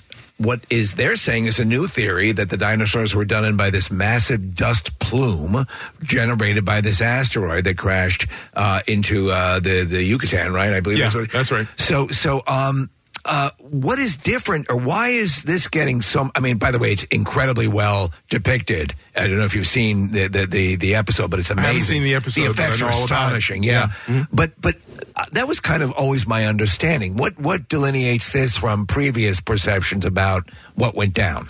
One of the things that separates this from other sort of hints or stories about this or ideas about this is a lot of the work that was done before was theoretical in the sense that you could identify in the ge- in geology around the planet the layer of residue left over from the impact of the asteroid. so we knew it was real. It's amazing. You can find it all over the Yeah. planet, right? But the other thing that's happened is there's been a new fossil field that's identified way up on the North American continent that is the result of the impact throwing a huge amount of water from the Gulf of Mexico up onto the continent. And you actually can see how, in that instance, thousands and thousands of dinosaurs were killed and frozen in place. Not frozen, but buried in place. And we can tie that scene directly to the impact. And so now we can actually see what happened just a few hours after the impact as it killed off dinosaurs around the world.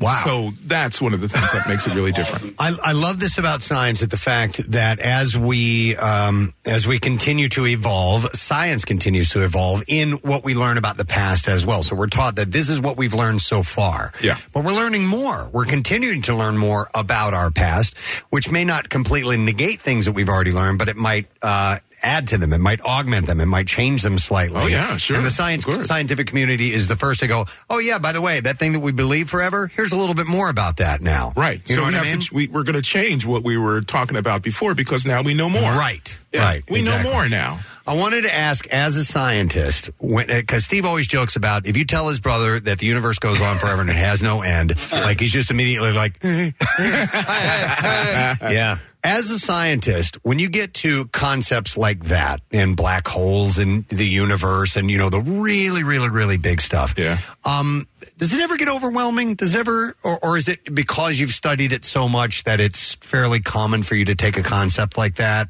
You know what I mean? As opposed to going, "Wow, we're talking about."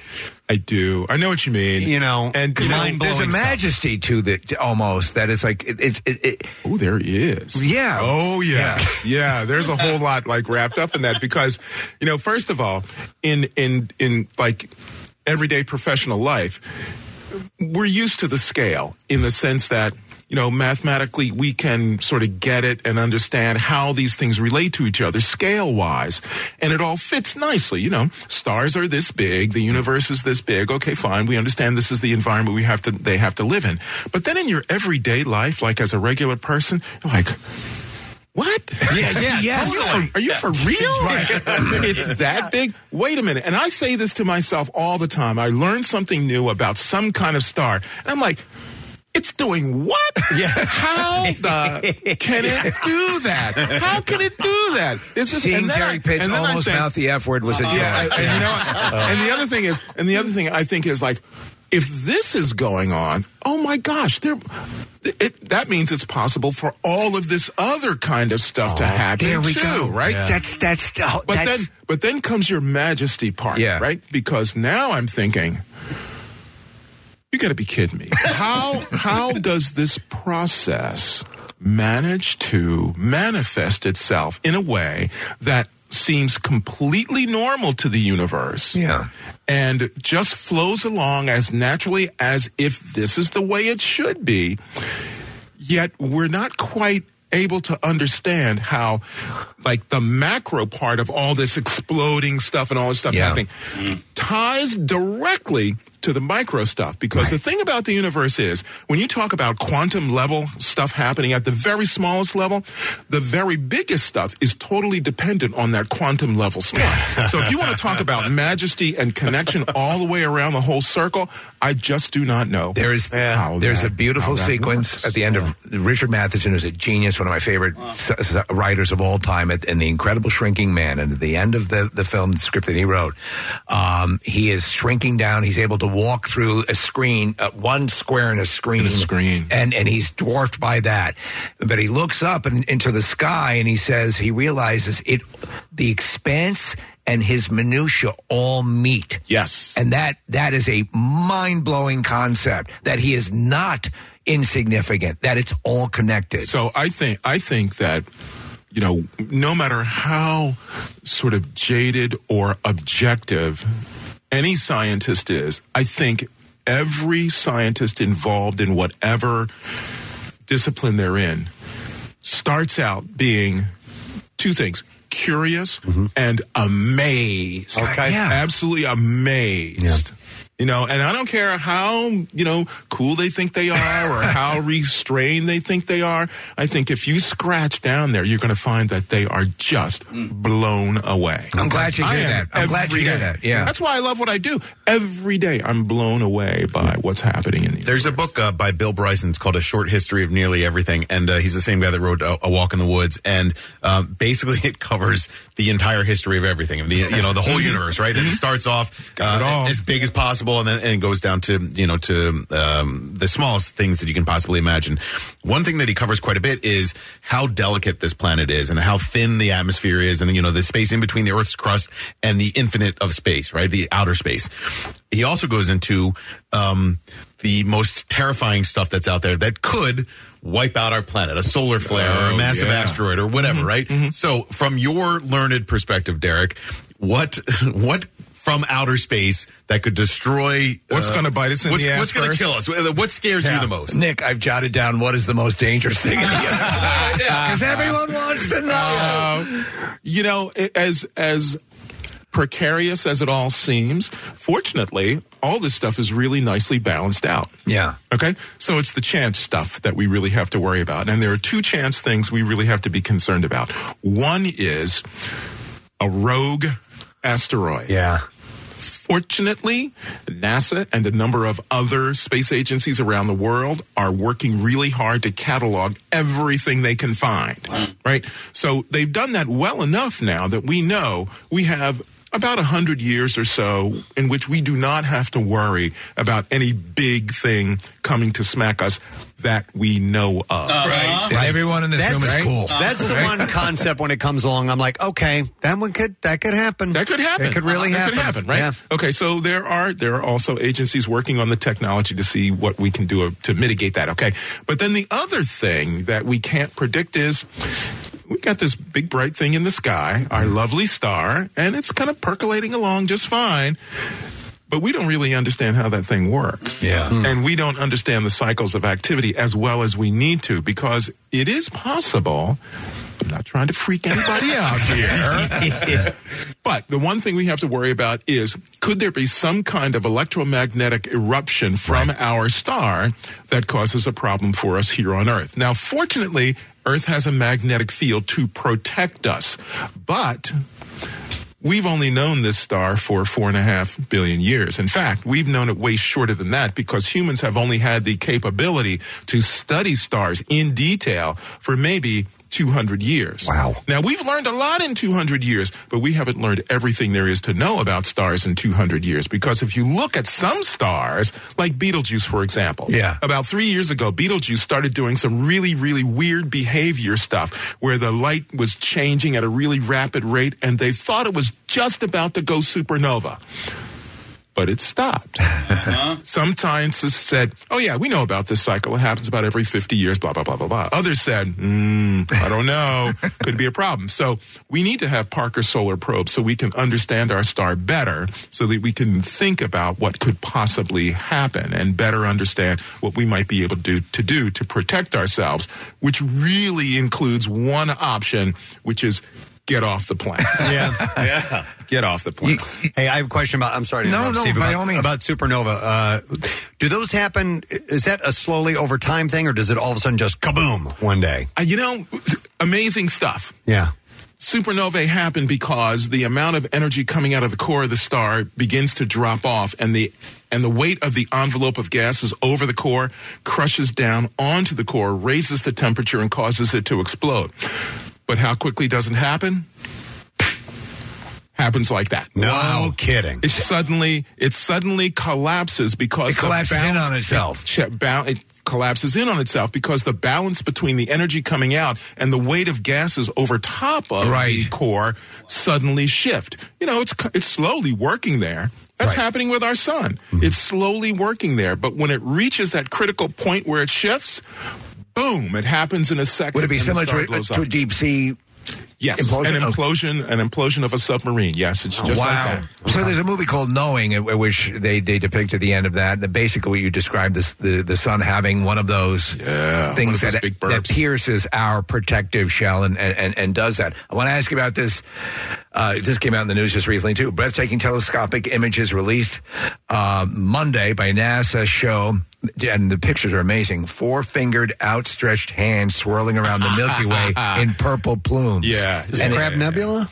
No, not No, the crab okay, sorry. nebula. This is a, a different one, a new one. But it says too, plumes of particles energize matter and antimatter it, that fluctuate in an intense wind, sixteen thousand light years from Earth. Uh, it's so. What is what is this? What what do we? So when what we have in our inventory of images of the universe Yeah. that we got primarily from you know, some of the big telescopes bef- before Hubble Space Telescope and then Hubble Space Telescope, James Webb is just starting to fill in some more of those. Right. Well, that's just like 1% of the objects that are out there that could be imaged. So now what you see happening is you get a telescope with the capability of James Webb. You can see so much more. So, as astronomers are going haywire, shooting photographs of everything they can because they're like, look at this, look at this, look at this. And this stuff is all over the galaxy. So, what we're starting to see is images of new nebulae we had never seen before or couldn't image well enough before. Right. Now we can. Now we're seeing them. So we're tip that of the much more iceberg. amazed. Tip of the iceberg. Wow. Wow. Totally tip of the iceberg. Yeah. It's amazing. Yeah. and as the telescopes get better, Yeah. we'll we'll see still more of those. Wow.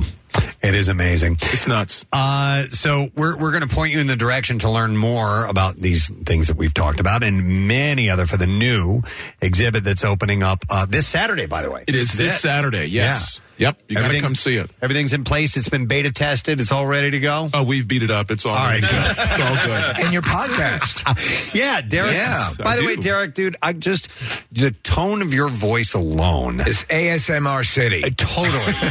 it is. I have ASMR, and I just I'm just sitting here zoning out. Listen, I'm hearing what you're saying, Yeah, yeah, yeah. but it's very relaxing. Your tone, your Fabulous. demeanor, your pacing, all Thank of that. you. I appreciate um, that. But yes, your uh, your podcast is called The Curious Cosmos. Curious with Derek Cosmos, Pitts. right. Mhm. And uh, you can uh, dive into this in all all a variety of topics uh, for uh, space exploration. This is a group of my friends in the astronomy and space exploration industry talking about their love of it, why they're into it, and why other people should be into it, why we're all into it together. And it's everywhere from Chris Ferguson, who was the commander of the last space shuttle mission, to Hakeem Oyushehi, who is one of the, the most popular astronomy and science communicators on the planet these days. And we have Mary Roach, who's this fabulous author who writes all these great books. She's written one called Packing for Mars that explains all this stuff about what it would be like to travel to Mars and just everything in between. And we're all, you know, but these are all friends and colleagues of mine from all across the industry, just, uh, you know, chewing the fat about astronomy stuff. Sounds Cool terrific. Astronomy Excellent. Yeah. stuff. All right, well, this Saturday is when uh, Wondrous Space opens, and you can get tickets at fi.edu. E Derek, it's great to see you. Thanks for coming Thanks by. for having me. Great to be here. Derek Pitts, ladies and gentlemen, Franklin Institute on the President Steve Show. Uh, we're going to take a break. We'll come back in just a second, and Chris Tucker will be joining us when we return. Stay right there. Who's playing where? When?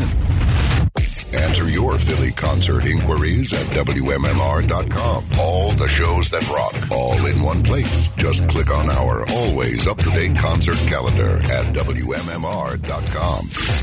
Get social with Preston and Steve. Find us on Instagram, Twitter, Facebook, and TikTok. And coming soon to OnlyFans. I'm kidding. Football's back, and this Eagles season, there are huge prizes to be won at Acme. Enter Acme Swoop In and Win sweepstakes, and you could win up to $10,000 cash or 2024 Eagles season tickets. And all you have to do is shop the participating items throughout the store and enter your codes from your receipt at acmeswoopinandwingame.com. Acme makes sure Eagles fans have all their game day needs to tailgate or host like a pro. Stop in to discover why football is better at Acme, the official supermarket of the Philadelphia Eagles. Hi, I'm Steven Singer. Yep, that's me, the I Hate Steven Singer guy. Why do other jewelers hate me? I'm a nice guy. Because other jewelers just want to throw up when you ask, Can I trade in my old diamond studs? Why? I guess it's because they're in the business of selling. I'm in the love business. I love to see my friends come back and trade in their old diamond studs. It's true. You can start with any size and upgrade them for a bigger pair anytime you want. Get exactly what you paid. Not only do other jewelers not want you to trade in your diamond studs, but even if they do, they don't give you back what you paid. Why are their diamonds worth less? Oops. Come see me, the real Steven Singer, a real jeweler whose diamonds are always worth what you pay. Visit me at the other corner of 8th and Walnut. By phone, 888 I Hate Steven Singer. Online, I IHateStevenSinger.com. Oh, by the way, these stunning Anita diamond stud earrings are always 100% eye flawless, near colorless, brilliant cut diamonds, magnificent and bright white, topped off with my 14 karat safety silicone backs. I IHateStevenSinger.com. One place, one price. Now back with more of the Preston and Steve Show podcast. Chris Tucker should be joining us any moment now. Uh, he's got a gig coming up. Actually, it's in New York. It's at the Beacon Theater. Yeah. And uh, he's promoting that. So Casey was in town not that long ago. Yeah, I believe he did the Met uh, on the 17th or 18th of this month. Yep. So hop, skip, and a jump up to New York, and I'm sure he's hoping to sell some tickets down here. Yep. So it looks like Marissa might be talking to him now. So we'll, we'll pop him on in just a second. Uh, but just a reminder, we have a secret text where we have a chance to see Mark Maron, who's going to be in town uh, May 3rd. Those tickets go on sale Friday, so text word secret uh, to 239333 for your chance win. And sure enough, he is right on time. And we love it. Uh, we had the opportunity several years ago for him to be here in the studio. Just the nicest guy. Great. Really great conversation with him. And we're excited that uh, he's co- joining us again today. Uh, the show at the Beacon Theater in New York. Uh, actually, there's a couple of them November 17th and 18th, and tickets are available at Live Nation. Please welcome Mr. Chris Tucker to our show. Morning, Chris. Steve, how you doing? Good morning. We're good, man. Thanks for coming on today. Thank you. Thanks for having me. Any any time at all. So you were hey, we were just talking off air. You were in Philly not that long ago. Um, how was your experience in town? Man, it, it was great. You know, every time I go to Philly, though, they always come out. It was a great show. A uh, lot of fun. I, I walked around the city and went down to the Liberty Bell and had a lot of fun. And uh, because I filmed a Silver Linings Playbook in Philly, so I know Philly pretty well because I walked around a lot, waiting to film all the time. And with, I did that with Bradley Cooper and Jennifer Lopez. So that's one of my favorite cities. So and the show was great. People came out. It was a good time. Well, everyone is thrilled that you're, you know, b- b- back to stand up. It's where you started. But I got to say, I-, I never really feel like Chris Tucker is out of my life because the meme of you and Ice uh, Cube from Friday, that damn is everywhere. And, uh, it- the- are you blown away by how much that one clip is used in social media, online, uh, in memes? It's insane. Yeah, I mean, you never know, you know, what a character, what what might come out of a character or a movie, man. And uh, it, it's it's a lot of fun to see it. You know, people dressing up on Halloween as uh, me and Ice Cube in, in the mo- you know character and Fridays and all that stuff. So it, it's a cultural thing, which is a blessing, man. It, it's a really cool thing. Yeah, did you see um, Lonzo Ball and uh, Leandro Ball? They dressed up like you and uh, and Ice for Halloween this past year. Did you see that? I, I saw that. Yeah, I saw. That. I happened to see that, man. I was scrolling through uh, Instagram and saw it, and I thought that was real cool. That was really cool. So, so, so Chris, you started uh, uh, going back to Def Comedy Jam, Russell Simmons, and, and stand up has always been at the core of what you do. That led that led um, eh, obviously into the movies, and and uh, you know just back recently you were uh, you know in in air, um, and uh, that's a, a significant part of your your history. But are are there a lot of I mean people are there people who are unfamiliar with the fact that you come from stand up? That- You know, that might be because my movie career took off so fast. Yeah. You know, with, I got a little role in House Party, and then I co-starred in Fridays with Ice Cube, and then that just kind of took over. Then, of course, Money Talks and Dead Presidents and Rush Hour and all, and Fifth Element. So people know me uh, a lot as an actor, but I started out as a stand-up comic, and that's what got me to the acting. So I love when they come to my show, and they, they it was very few, but they discovered that I, I came from the stand-up world. Yeah, I'm, I, and I remember I first saw you doing stand up, and I and, and and you know I thought, okay, this this guy's clearly going to break because he's he's uh, solid. But the thing I think is interesting too, and you're you're sort of committed. You you don't you don't get personal. You're you're not a, you're not an attack comedian. Uh, you keep stuff positive, um, and yet you you know you still manage to remain cutting edge. Is it hard to do all that at once? You know what? It's uh, you know I, I came from I grew up watching Richard Pryor and Eddie Murphy, and Richard Pryor, you know, mainly talked about you know his life and, and things that happen and, and stuff in the world too. So I kind of kind of go. Uh, that's kind of like my comedy too. Uh, but no, it's not hard. It's just you know it's who I am. It's who I became. You know, as a you know young man doing stand up, and then as a man doing stand up. So it's not hard at all. It's just you know working it and and um, and continue to uh, this you know. Uh, you know, figuring out what I want to say to, to, to my audience. Right. How long before when when you first started, Chris? Because everybody's got to go through a, a learning phase when when they uh, get on the stage. How long did it take you to find your footing and go, okay, uh, this is my lane, and I'm going to stay in it? Um, not long, not long. You know, I started out as an amateur in the comedy clubs, and uh, then became a, a a regular, then a headliner. So, you know, I was just in the clubs and engulfed in it, and watched a lot of great comics come through town. You know, in Atlanta, where I'm from, Decatur, Georgia, and I just grew and, and soaked it all in. So it didn't take me long. Two years, I was on uh, Def Comedy Jam in two years, and I moved to L.A. in 1992, and then um, I was starring in movies in 1993. You know, uh, 94. I was filming Fridays, and it came out in 90, um, 95. That's correct. You know, uh, the Dead Presidents is 29th, uh, 28th year uh, anniversary of Dead Presidents. Wow. And uh, 25th anniversary of the first Rush Hour. So it's, it's awesome. It's amazing. So there's a couple of questions. Uh, listen, the Fifth Element was just on you. Your character Ruby wrote in that.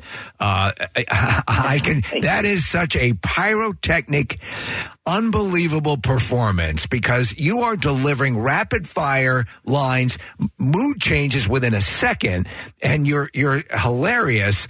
I, I can't imagine anyone else doing that role. But was it? Is it true that they originally approached Prince for that role? They did. They did. Prince told me, and then also Luke Son, the director, Luke Son, director told me. The director told me, but Prince told me in a club in L.A. Uh, and he his security called me over and said, "Hey, uh, Prince wanted to see you." And I went over there, and he he saw me. He said, "Man, you did a great job in that movie, Fifth Element. They offered me that role, and they wanted me to wear these clothes." I said, "What happened?" He said, "I didn't want to wear those clothes." And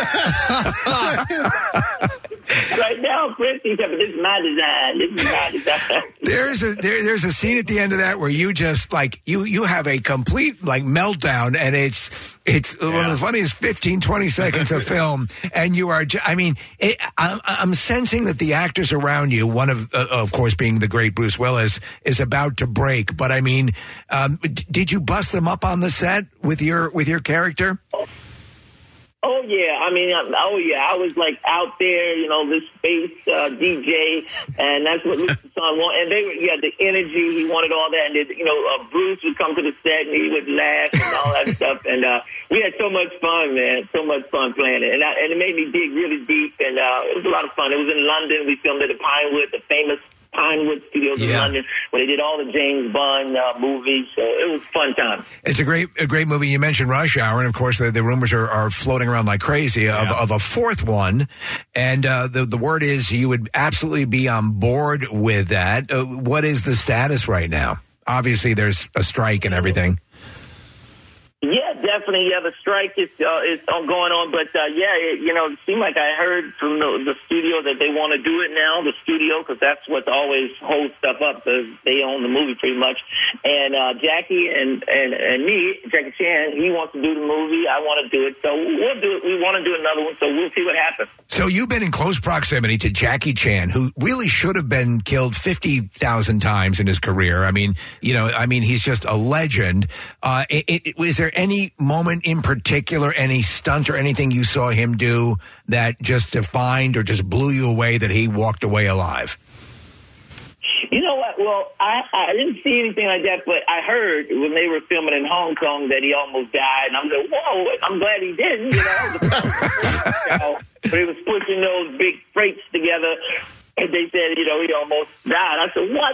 So thank God he didn't, because we wouldn't have uh, finished the movie and, and made the movie. But I was amazed at how he choreographed the fight scenes with me, because I didn't know anything, no martial arts, no nothing like that. I was in great shape, but he got his team together. He swung me around and kicked me and made me look like a martial artist. So that was uh, the fun part with me because I was really nervous about that. But he was such a genius on how they choreographed stuff. Him and his team, it was awesome. I tell you though, you uh, you talk about your acting chops. You you are a, a good, really solid dramatic actor. You talked about Silver Linings Playbook, and obviously an Air. And uh, uh, is um, did you feel you had a natural inclination? They always say that comedians, like people like who are comedically adept, like a, like Jack Lemmon or throughout history, have that chop can be that are usually turn out to be really good actors. Uh, w- Did you feel you had that within you for for the more dramatic stuff, or did was it a nerve wracking thing to take on those roles?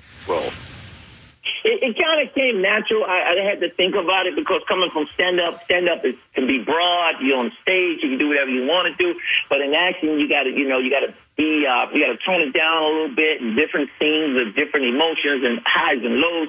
So I had to think think it out. And once I thought it out, and I knew that it was different from stand up, I couldn't do stand up action. Uh, I figured it out. I just thought it out, and, and uh, thank God I figured it out early. And um, you know, every role I approach. I know it's different, and I may have to come approach it differently and um, pull from different places. So I just figured it out. Thank God, it, it came natural to me. Well, and you've obviously you've worked alongside some of the absolute greatest, not just you know Ben Affleck and Matt Damon in, in Air, but I mean Robert De Niro for crying Yeah, out yeah. loud. so I would imagine your ability to not let the superstardom or uh, the uh, the acting abilities of your coworkers uh, uh, distract you at all. It, it must be fairly seamless for you to just kind of you know even roll in with a legend and and work the scenes. You know, it, it, it, it's a lot of fun. You know, I did, and Viola Davis was in the movie Air, and man, I was intimidated, I got to tell you. Oh. I know that I'm asking her questions before we start filming, and she's looking at me like, Chris, what are you talking about? You know? Uh, I was such a big fan of hers, and, uh, and of course, Mr. Robert Downey, I'm not Robert Downey, but uh, uh, De Niro. uh, De Niro, Mr. De Niro, all those guys. But it's great because it brings the best out of me when you're working with pros because you don't have to work that hard, so it's great. So e- everyone who's done, um, you know, um, stand up and, and comes from that that, that initial page, page, or you know, in, in their in their uh, resume, uh, and and gets into acting and all that other stuff. Uh, no matter who we have through or any guests that we have, they always say that the, the thing they enjoy the most is the purity of the stand up dynamic. Does that hold true for you, Chris?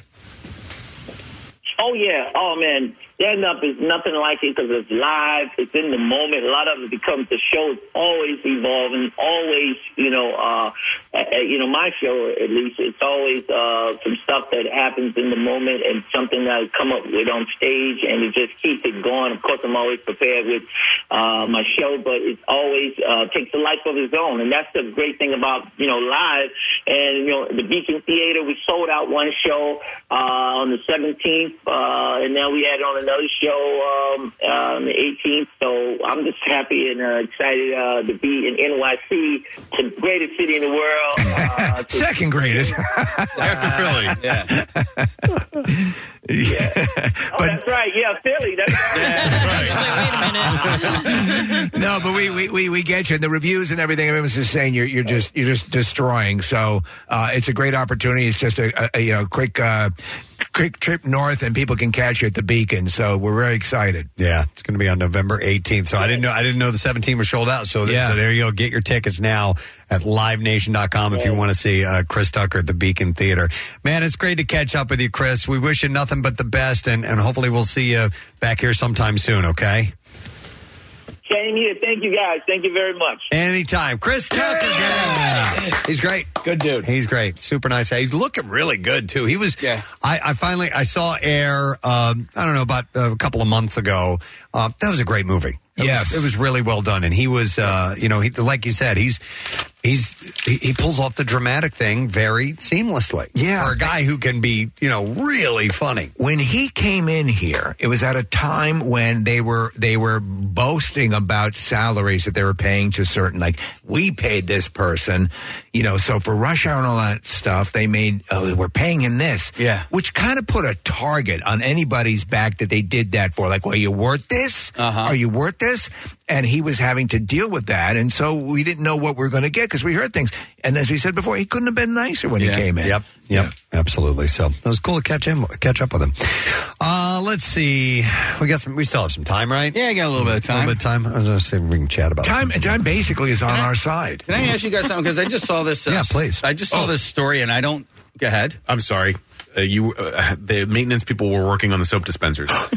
Um, Oh, yes. Are you serious? Yes. Uh, I meant to tell you when I got back into the studio, but uh, Derek Pitts was here, and then Chris Tucker came on. Wait, and they told you, or you went in and you saw them? But uh, down the hall, closer to the fanatic, Casey, and they were both um, they were both in- being inspected, and then they went into the women's bathroom. I made sure that He no must one- have been the ghost of George Tishman. George Tishman himself made a call from the great beyond Yeah. and Uh-huh. made this happen. Uh-huh. You're welcome. There you go. You're welcome, uh, One Bala. Sorry to cut you off. No, Now, it's you're, all right. you're, what, what, what do you have that's pending? I I just don't know if I believe this uh, to be true.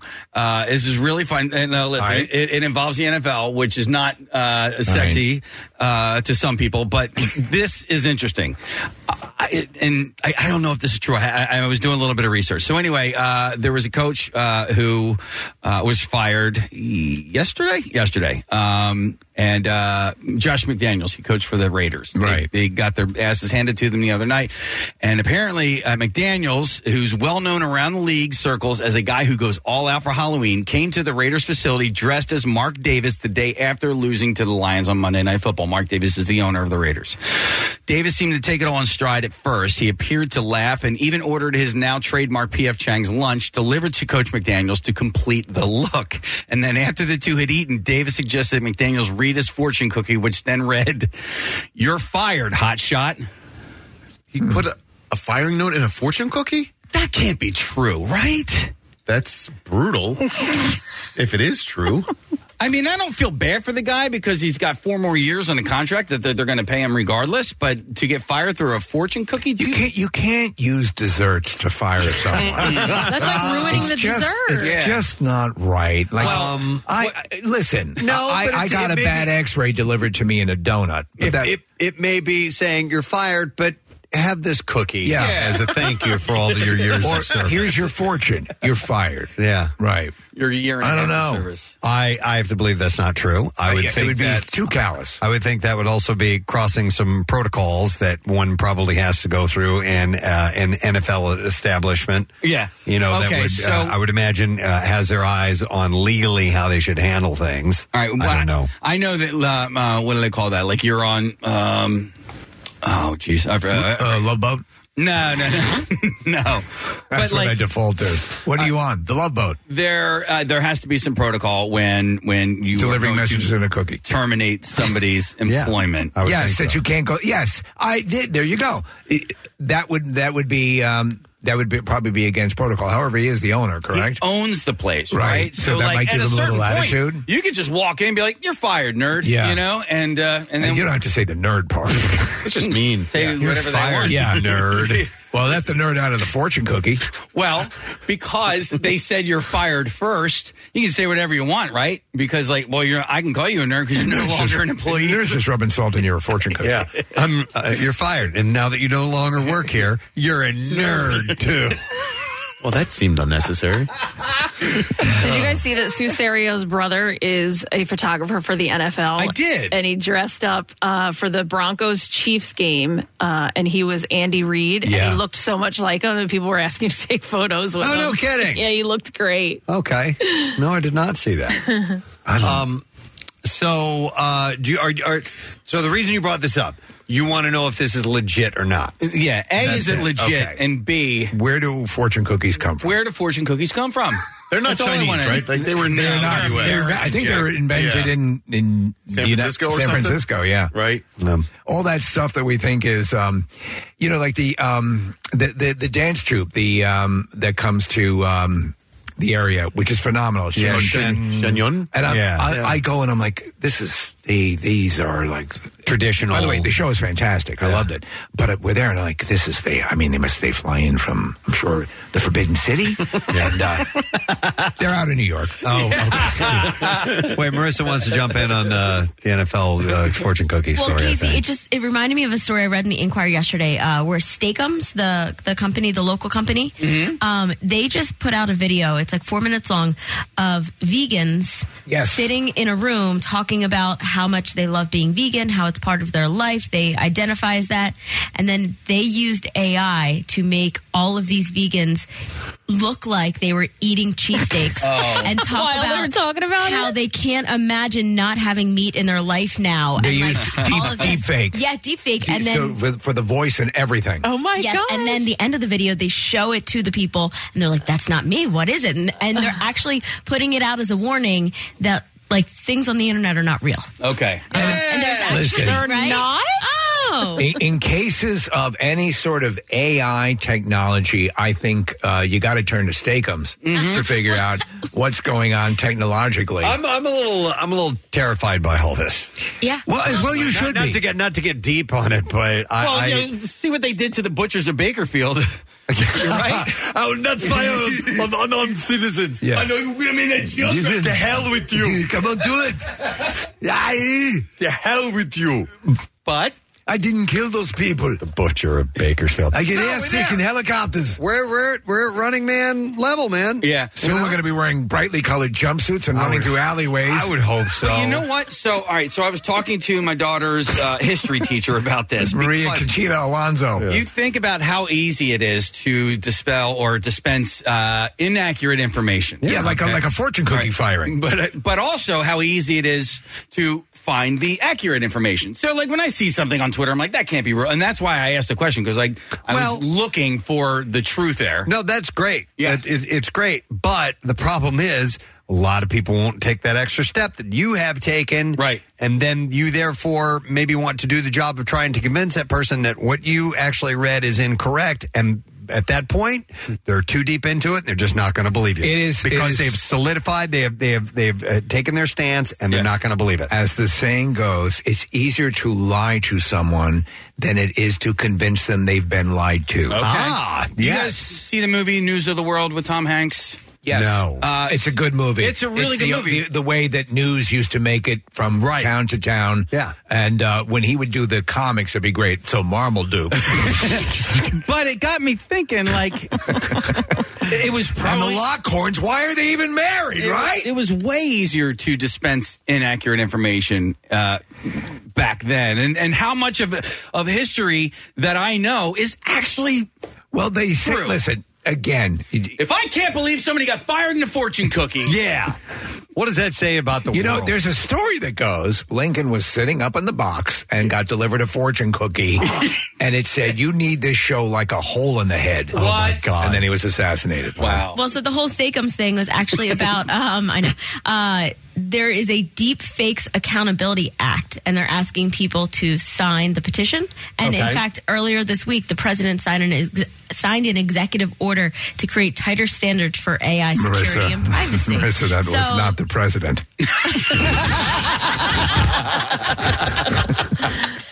Uh, he was eating a steak at the time. By the way, uh, going back to the fortune cookies on a completely different uh, thing, uh, we bought for Parker's 21st birthday, we bought um, very offensive fortune cookies. I love it.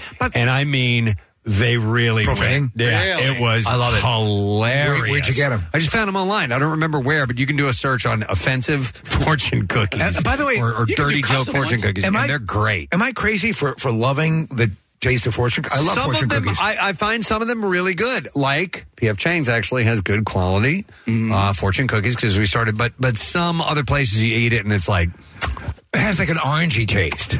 Some some the good ones do. Yeah. other ones have a glue taste. Oh, see, these are not worth it to me. I don't. I could probably count. I probably had like one or two fortune cookies in my life. Yeah. I'll read. I'll crack it open and read what's inside. All right. Uh, I love fortune cookies with uh, with uh, Chinese tea. I, I- I mean, I love the whole thing. It, it works very well. They they go well together.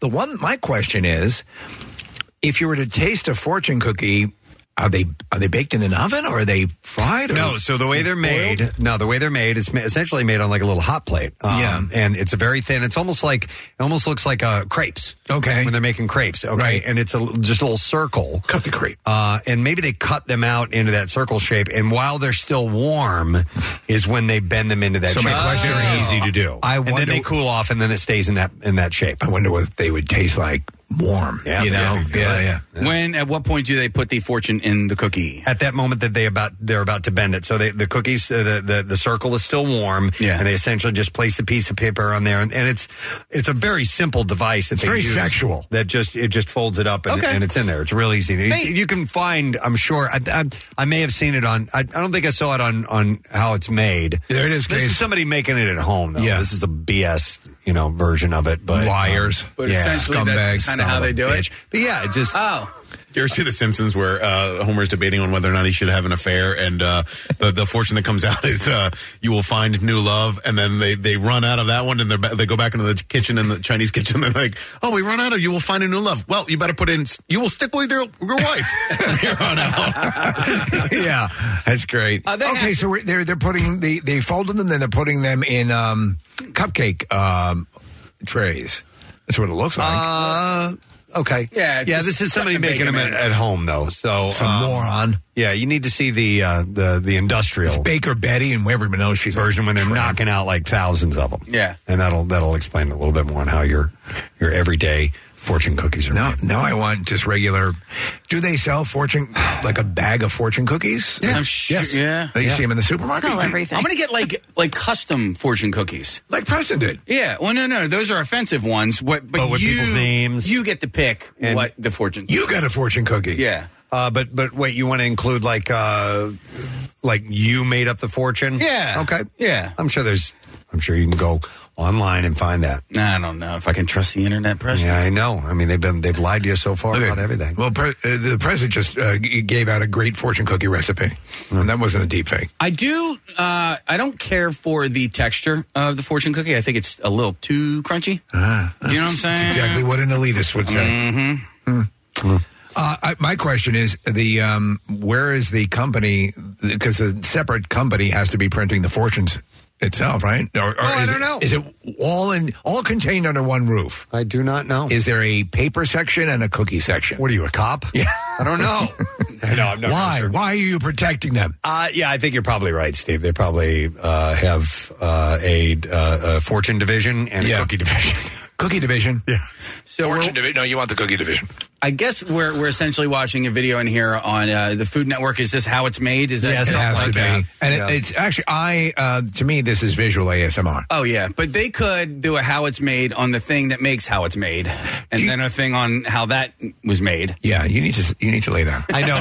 No, Casey, I will honestly think about that. I'll think about the product that's being made, and then I'll think about well, the mold that they used to make that. Who made that? There has to be a machine that made that, Uh-huh. and somebody had to make the machine that made the machine that made the mold. Uh, Uh, Eventually, you get to the answers of the universe. Yeah. you know? Yes, And the fortune. you end up cookies. with a duck. But I honestly, I honestly will think about that. Yeah. Uh, Have you what ever about- Uh, seen how molds are made?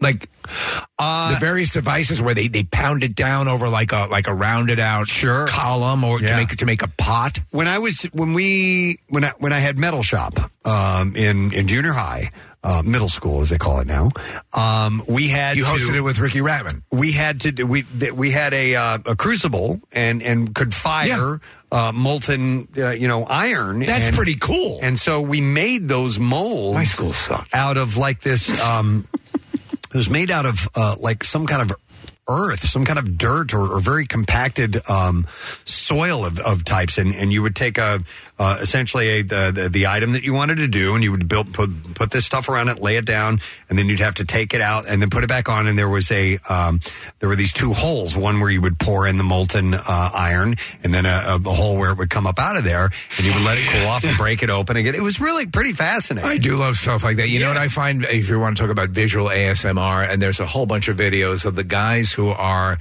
painting the stop like uh, sign on the pavement or walkways or words that are spelled out on streets. Yeah. And I always thought there was some sort of.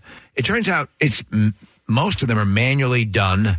Right. Yeah, it's Somebody not with a necessarily a, specific- a giant stencil. Right, like Yeah. th- we're sh- up on the screen here, Kathy. This kind of thing. Have you seen this? No. So Yeah, instead of using a giant stencil, Oh, Okay. uh, they actually kind of freehand some of it. isn't that uh, pretty wild? The team that did the lines on Belmont Avenue heading uh, back towards the Schuylkill didn't do a very good job. Wait, what happened? Really? Like, Uh, yeah, next when you're driving home today, Kathy and Preston, when you go down Belmont uh, towards where the Wawa is, um, they they started and then stopped and then started Hey, again and they let's- shifted in the wrong Let's direction. go out for a beer. yeah, I mean, like whatever they were doing, they didn't do it right. You know what, Hey, Nick, well, d- during lunch we'll get a c- couple of beers. Nick uh, down. Okay, I know exactly where you're talking about, but I wonder if Past the llama.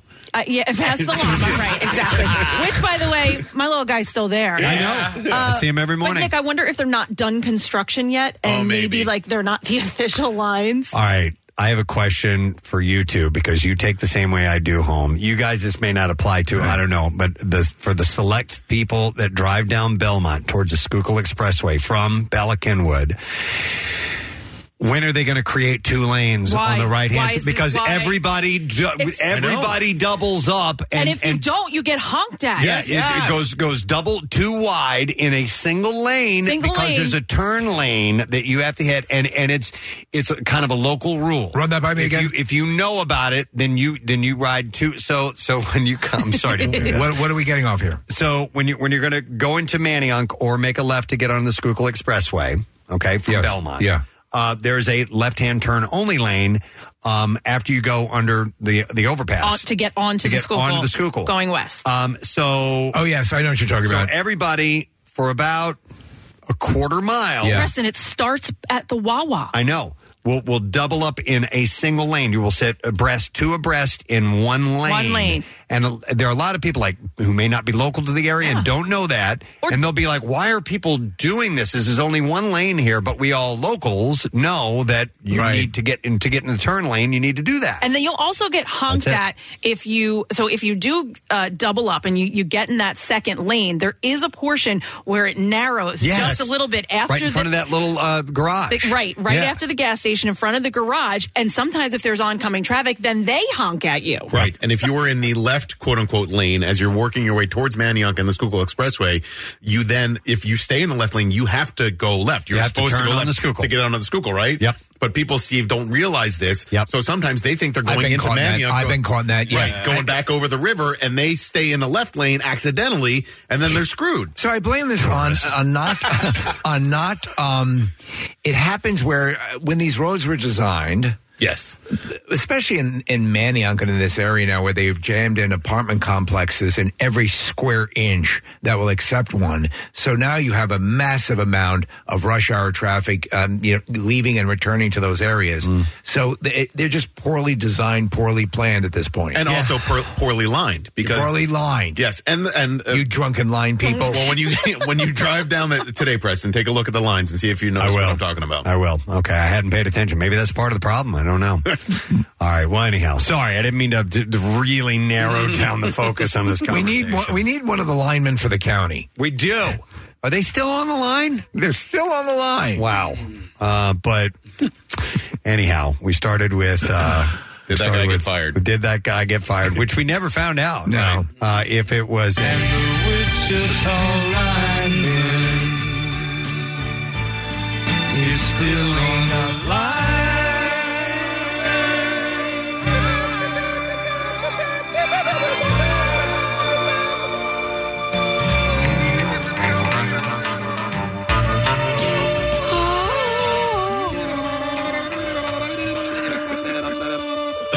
May the Schwartz be with you. we could have made it so much better. All right, uh, we should take a break. I think I've had enough. Yeah. Uh, we'll come back in, with a more focused segment called The Bizarre File. You have high standards for us. when we return, stay with us. 933 WMMR. Preston and Steve's Dorm Decor TikTok Tour is your shot at $1,000 in crisp college cash thanks to our friends at College Ave Student Loans. Whether you've got a nifty knack for making a dorm room look like a posh Hollywood apartment or maybe more of a pizza box and rock band poster vibe, show us. Make a short video. Start off with a Hey, Preston and Steve, and show off your decked out dorm room. Enter at our contest page at WMMR.com by 11 a.m. on November 2nd. Then we'll put them up for a vote to see who wins. Preston and Steve's Dorm Decor TikTok Tour, presented by College Ave Student Loans, a better way to pay for college. And 93.3 WMMR, everything that rocks your school. Before we get into the bizarre file, real quick, I will reiterate the announcement we made earlier this morning. We have a date for Cardboard Classic this year. This is unbelievable. Going back for our second time at Montage Mountain because it was a perfect place to do it. Friday, March 1st, the sled registration will begin in late December, so you can just kind of get ideas and things ready to go now. But one of the important bits that we wanted to make sure that you're aware of is the fact that Montage will be doing Mountain Fest last year. Everclear performed, and so on Friday, March 1st, Collective Soul in concert outside, right there at the base of the mountain. So people loved the concert last year. I mean, the whole weekend people were raving about it. But I mean, come on, to go uh, right from the Cardboard Classic into this concert, it's going to be phenomenal. And Pierre is buddies with uh, Ed and the gang and the band, so uh, I am excited about the opportunities. We'll have to get a hold of uh, Ed Roland and see if they'll put together a sled. Would that be Oh, awesome? that'd be fantastic. If Collective Soul was a part of it that way, we'll see if that can happen. They could be on uh, Kate Flannery's sled. You can go to WMMR.com and click events to get the complete information. The following day for Mountain Fest, uh, OAR and the 502s will be playing. So it continues on, and uh, we would love for you to be there. So get the info, make the plans, put it in your calendar, and join us on Friday, March 1st for the Cardboard Classic at Montage Mountain. WMMR presents Preston and Steve's Bizarre File. Brought to you by uh, the Mainline Christmas Lights. You can light up your holidays with Mainline Christmas Lights. They will custom design, install, maintain, and even store your lights for next season. Take the hassle out of the holidays book now at mainlinechristmaslights.com. Well, a man, this is a really wild story. A man who allegedly set off multiple bombs Sunday evening while being chased by San Francisco police might have thought that his actions were part of a video game, according to a city official who was briefed by police. You might have thought it was a video game? Supervisor Aaron Peskin said in 23 years of doing s- this stuff, it's probably the most bizarre. Um, he said that um, the police informed him the suspect set off a pipe bomb in Nob Hill. His officers continued to pursue the, pursue the man south, uh, where he allegedly ignited a Molotov cocktail. Peskin said a police officer told him after the man's arrest that he, quote, wanted to know how many points he got on his Grand Theft Auto game. Oh my God! The California Highway Patrol apprehended the suspect, who has yet been to be identified. No injuries have been reported in retaliation to the incident as of Monday morning. Police confirmed that they received a report of an assault at the church. Peskin said that he was told the suspect apparently tried to receive a communion. However, a resident who tried to offer the man communion told the supervisor the suspect declined the offering before walking away and assaulting a young male parishioner near the church's entrance. The victim refused medical treatment. The suspect then allegedly got into a vehicle and fled the scene, sparking a pursuit. Officers instigated the pursuit, and the suspect threw an unknown object out of the car window at pursuing officers. They reported hearing loud explosions on social media Sunday evening. People reported hearing that on social media, and officers had taped off one of the blocks. Um, Bobby Diaz, a guest at a hotel nearby, said he heard a blast as he was on the phone. He said, I was looking out the window. I heard what sounded like a boom, and it sounded like someone crashed into the hotel. The suspect fled out of the city and onto the freeway, forcing the California Highway Patrol to take over the chase.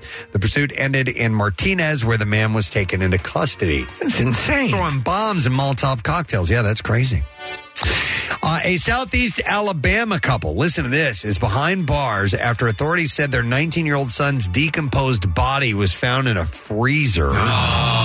Michael Halstead and Karen Halstead are charged with abuse of a corpse. Uh, the sheriff, Eric Blankenship, said uh, the office received a 911 call about a dead body at the location. When deputies arrived on scene, they found a decomposed body inside a freezer in the backyard of the home. The sheriff said that the remains are believed to be those of Logan Michael Halstead. He may have died as early as July or August. He said the family had moved away from the home, which they rented more than a month ago. The owner had recently sold the property, and the new owners were cleaning up when they made the discovery. They came upon the freezer in the backyard, and it was too heavy to load up onto the trailer to move, so they were going to clean it out before hauling it away. It's unbelievable. When they opened it up, they began moving things around. They saw a hand and called 911. Uh, the victim's parents were taken into custody later Sunday. One, uh, once charges were filed, they were booked into the county jail without bond. Uh, the victim's body was taken in for an autopsy. That's just insane. We're looking at the mugshots. What an attractive couple the Halsteads are. All right, so I'll need some lighter stuff after those two stories. Let's go with this one. Two drivers suffered minor injuries after four vehicles were involved in a collision with a moose on Sunday night. A moose? Along Highway 416 in North Greenville, Ontario. Why don't you forget the moose for a moment? Uh, police said the crash happened a little before 10 p.m., but four cars hit the moose, apparently. A moose? Paramedics. Why don't you Yes. forget the moose for a moment? Uh, paramedics treated two drivers with minor injuries. Police have not released the condition of the moose at this point. Why don't you forget the moose for a moment? I'll try. Just worried about the moose. In Ireland, police are appealing for information and witnesses after a burglary during which two artificial insemination tanks containing cattle semen were stolen from the Ballinese Road area of Cloger. Something's wrong with his milk. Uh, the inspector, uh, Inspector McNeil, uh, said it was reported to police that the two tanks, which contained a large quantity, a quantity, not quality, Yes, this is very inferior uh, cows, even. of cattle semen were stolen after uh, entry get, was gained into an outbuilding in the area. Obviously, the intruder entered through this window and then left with the semen out the front door. The inspector said this: the stolen tanks and uh, contents were of significant value. And We it will was- not rest until we get our hands on that semen. and And at this time, our inquiries are ongoing as we work to establish the circumstances surrounding this theft. He said, I would encourage anyone who may have had this type of equipment or have this type of equipment or who works in this industry to be vigilant against this type of crime, particularly over the darker winter nights.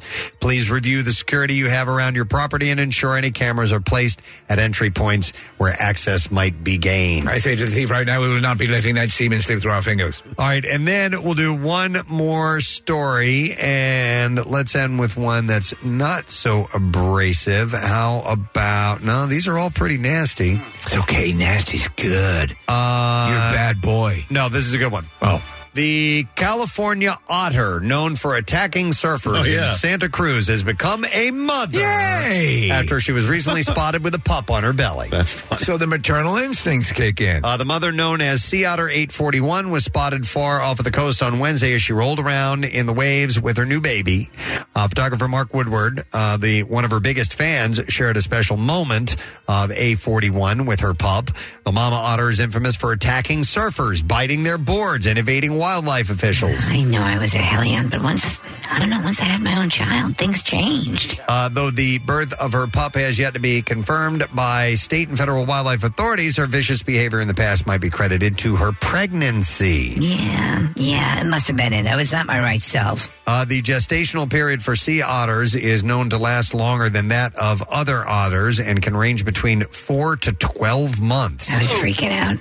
Otter 841 has given birth twice before this, but her first pup survived and the second one did not. Meet A42. Uh, June Lee, an Apple software engineer from San Jose, has developed a fear of otters, also known as lutrophobia, ever since 841 attacked his surfboard in July. He's got a fear of otters. Yeah, Lee said that uh, while the news of the cruise of the of the otter's new baby is amazing, he still wants to make sure that uh, she is calmed down before he revisits the water. Uh, wildlife officials deemed 841 a public safety hazard for her reported attacks. By the way, otters have some uh, pretty profound teeth. Oh yeah, they can chomp the crap out of you. The previous plan was to safely capture, relocate her, and to a wildlife facility, but 841 managed to escape each time, and now they plan to leave her be as she spends time with her pup. Be more personal name than A41. And that is what I have. How about Annabelle? in the bizarre file for you. Annabelle. Yeah. I like it. Annabelle. There you go. Come here, Annabelle. All right. And that's it in the B file. A reminder we have a secret text word. So I need a number caller, Case. I'm going to let you pick the number caller today. Oh, that's right. Kathy just left. I'm going to go with uh-huh. 11. All right, Ah. caller 11 at 215 263 WMMR. We got those Mark Maron tickets. Let's see if you are the 11th caller. Know the secret text word. We'll be back in just a moment. Stay with us. See what you've been hearing with WMMR.com's video on demand. Watch highlights from Preston and Steve shenanigans, station events, and take a peek behind the scenes at the station. You'll marvel at how anything gets done around here. WMMR.com. Get social with Preston and Steve. Find us on Instagram, Twitter, Facebook, and TikTok. And coming soon to OnlyFans. I'm kidding. Football's back, and this Eagles season, there are huge prizes to be won at Acme. Enter Acme Swoop In and Win sweepstakes, and you could win up to $10,000 cash or 2024 Eagles season tickets. And all you have to do is shop the participating items throughout the store and enter your codes from your receipt at acmeswoopinandwingame.com. Acme makes sure Eagles fans have all their game day needs to tailgate or host like a pro. Stop in to discover why football is better at Acme, the official supermarket of the Philadelphia Eagles. Winter may seem like a strange time to replace the windows in your home, but with Window Nation, it's the perfect time. Right now, Window Nation is offering you 50% off all window styles. Plus, you can get 0% interest for five years. So get rid of those cold, drafty windows that are costing you more to heat your home. With savings this big, it's time to give Window Nation a look. It's easy. Simply call 866 90Nation or visit windownation.com to get started. Now, back with more of the Preston and Steve Show podcast. So we are looking for a secret text word winner. Uh, we were looking for the 11th caller, so to the phones we go. Uh, that 11th caller happens to be Mike, so we will go to Mike first and foremost. Good morning, Mike. Hi, Mike. Good morning. It. Hi, good morning to see you, Mike. Do me a favor and let me know what the secret text word is, please. Feline. Feline is correct. Yes, sir. Hang on. You're going to go see Mark Maron, buddy. We got tickets for you. His show is going to be Friday, May 3rd at the Keswick Theater in Glenside, and tickets go on sale Friday at 10 a.m. And our random texter is Scott Hod. of Limerick, Pennsylvania. So, Scott, it's either Scott Hod or Howd, H O U D E.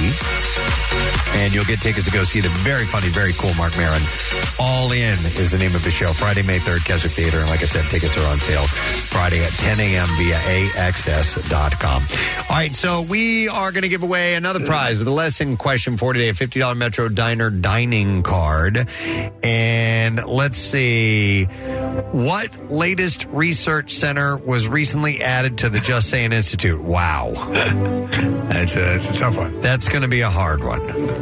I'm sorry I didn't read this ahead of time. It just it was the first one there. And I, I said it uh, on the. Taking a look at it. I if you will- get it, though, you deserve it. yeah, we'll, we'll take it out for a spin. What's the latest research center uh, that was recently added to the Just Saying Institute? This morning, it was just added. And if you were listening when we were doing the JSI, then maybe you caught it at the end there. We'll see if you know the answer. Or was it at the beginning? I don't remember. All right, we'll do the trash while you're calling in. The trash business is a gold mine. 93.3 WMMR with Preston and Steve's Hollywood Trash. Brought to you by Liberty Safes of New Jersey, having one big fat safe sale now through November 8th, and it's Route 130 in Bordentown or Route 73 in Mount Laurel. Online at libertysafesnj.com. What's going on this morning, Steve? Well, Oh, this is interesting. Lizzo's tour staffers are backing her in a lawsuit filed by former dancers who claim the singer forced them to attend sex shows. Lizzo's crew says the Rubenesque dancers didn't have time for sex shows, and they have the receipts to prove it Burger King receipts. Ah. Hey! Ethan Slater did not discuss his girlfriend Ariana Grande while stepping out of court during divorce proceedings with his estranged wife. As for Grande, she told paparazzi she was meant to be with Evan. She meant Ethan. She said Ethan, right? Oh, my God. Andrew Cuomo is blaming cancel culture for his 2021 political downfall. Cuomo believes things overcorrected when normally most women women would mind having his thumb up their butts. Stupid trash. All right, let's see if someone knows the answer to this question. Uh, what's the latest research center that was recently added to the Just Saying Institute? Uh, we'll go to Gene. Hi, Gene. Good morning. Eugene. You are. Eugene. Eugene. All right, what's the answer, man? I'm going to guess it's the Camel Toe Panty Research Center. No. That's a, that's a good guess. Yes, but that's not what we were looking for. And unfortunately, Gene was the only person that called in. I think it was too hard of a question. What was the other you one? said it very quickly. Uh, do you want me to ask the other one? Yeah. You sure? Well, I don't know. There's nobody else that called in, so I, don't- they have nobody to go to. Can we keep it? We can. All right, If you- now, if now you do the want. other one then. All right, so here's the other one. Uh, a- answer either one of the questions right and you win. When he was younger, what was Hitler's nickname? Ah. All right, 215 263 WMMR. Switch those up, Case. We'll do uh, music news while we wait for somebody to call in. Come on. Yeah, man. Come on. On 93.3 WMMR. That one was my, Smash! my fault. All right, so let's start with this one. Uh, one of Motley Crue's co founders, Mr. Mick Mars, has released a solo single titled Loyal to the Lie. Loyal Um, to the lie. Yeah, about that, he laughed and said, I wanted to do something that was just big and mean. Uh, I am what I am. Nobody else can do it. laughing. He said, and like everyone, I've got a limited number of years, so I'm going to do all I can to do a lot of stuff. He's always had, I mean, for his entire life, he's dealt with health problems, correct? Yeah. Uh, after touring for more than 40 years, Mars stepped back from the road, but is still a member of the crew. His debut solo album, The Other Side of Mars, will be out on February 23rd. Would it be too obvious to actually let him be part of the Mars crew? Uh, you know, uh, it would be. It would certainly. Have, it would be a nice little package. Mars goes to Mars. Mars goes to Mars. I love it. Yeah. All right. Uh, Bruce Springsteen, the E Street Band, will return to Europe next year with a 22 uh, show stadium run. Uh, it'll kick off May 5th in Wales and Cardiff. Uh, his European tour this year was so successful, it sold over 1.6 million tickets. The world tour will stop in Northern Ireland, Ireland, and England, as well as France, Czech Republic, Italy, Spain, Netherlands, Belgium, and Germany, to name a few. Uh, and then the uh, show at Wembley Stadium is set for July 25th. Tickets will go on sale Friday, November 2nd. What's the average running time of his concerts these days? Like three hours. Three hours. yeah. Yeah, Something that's along a those beefy concert. All right, want me to jump in and get a winner right now? Do it. Okay. All right, well then, hang on. I know you're going to have to pause that. And you know what? No, no, They can hold no, on. don't do it. They'll Oh, hold on. Wait, come on. After dropping hints for weeks, Creed confirmed they're going to tour next summer. Uh, 40 city trek. It will kick off in Green Bay, Wisconsin, makes tour, uh, stops across North America. Uh, as they reunite for the first 12, show in 12 years, lead singer Scott Stapp says the idea didn't come from the band, he explained. That was something I think managers were talking about for a long time before the artists were approached. And so then we were approached and everyone signed on. We thought it would be a good way to kick things off and see what happens. So closest they're going to come to here will be in Hershey, Pennsylvania on August 23rd. By the way, tickets will go on sale Friday. I saw a video on the gram mm, maybe last week, um, and Scott looks good. He does look good. He looks healthy. and- They're all over the World Series because Yeah. uh, the Rangers, Texas Rangers, have adopted Creed as sort of like their their band, Ah. uh, sort of like Cal- Callum Scott was for the Phils, and uh, so they're going to a bunch of games. It's it's good press for him. Yep. I- I'm glad. I'm glad it's working out for them because uh, he went through some tough stuff. We had him in the studio. He was a lot of fun. Yeah. And uh, he's a good dude. Yep. Jimmy Buffett may be gone, but we may not have seen the last of his Coral Reefer band. I thought so. Equal Strain on All Parts, the last album that uh, Buffett recorded before his death on September 1st at the age of 76, was produced by longtime Coral Reefer member Michael Utley and uh, Mac McNally. And now Utley says that there are plans for the band to continue in tribute to its absent leader. He said it's going to be discussed probably after the first of the year. Do you know it's an obvious replacement if you want to put a front man on that band? Buckethead. Buckethead. Yeah. Actually, you know what rumor I heard that was fun? Uh, John Mayer. John Mayer would be perfect. Yeah, because he, you know, he does it with the dead. He's got, he's so versatile. He could do, he could be like Jimmy Buffett. He absolutely could be. And, and that audience would accept him no problem. Uh, he said, "I'm not sure, but there's definitely talk about something to keep it going." In separate uh, separate interview, he added that uh, Buffett wanted the family to keep rolling. We haven't figured out exactly how to do it, but we love being together too much not to. Uh, the privilege, privilege of riding shotgun with the thing that was Jimmy Buffett was a joy, ev- even every single day, Mm. and I will carry that with me forever. So, whatever form we get to keep going in, we'll do it. I think Mayer actually would be better than than Buckethead. Yeah, Probably. Yeah.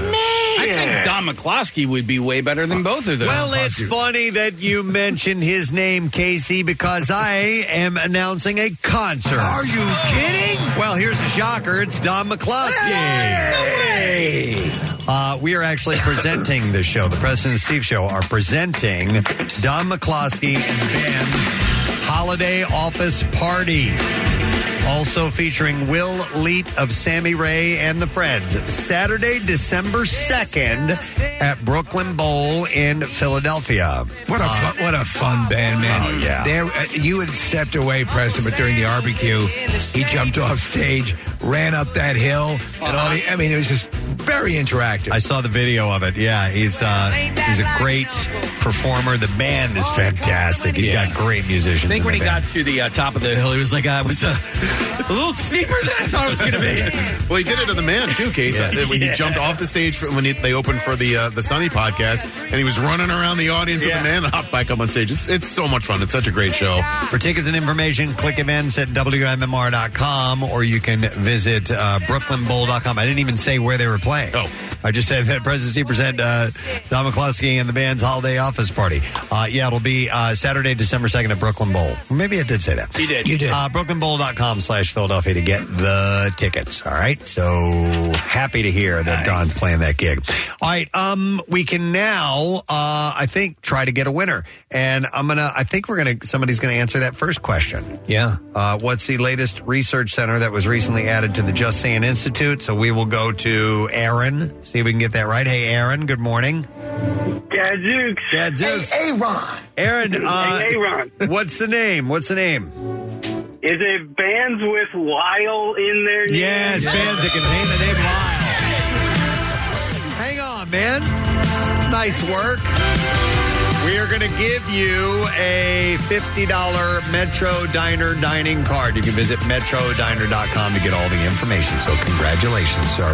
We have one final break we will take. Come back in a moment. Our letter of the day for the word of the week, Pierre Robert in here. Stay put. We'll be right back.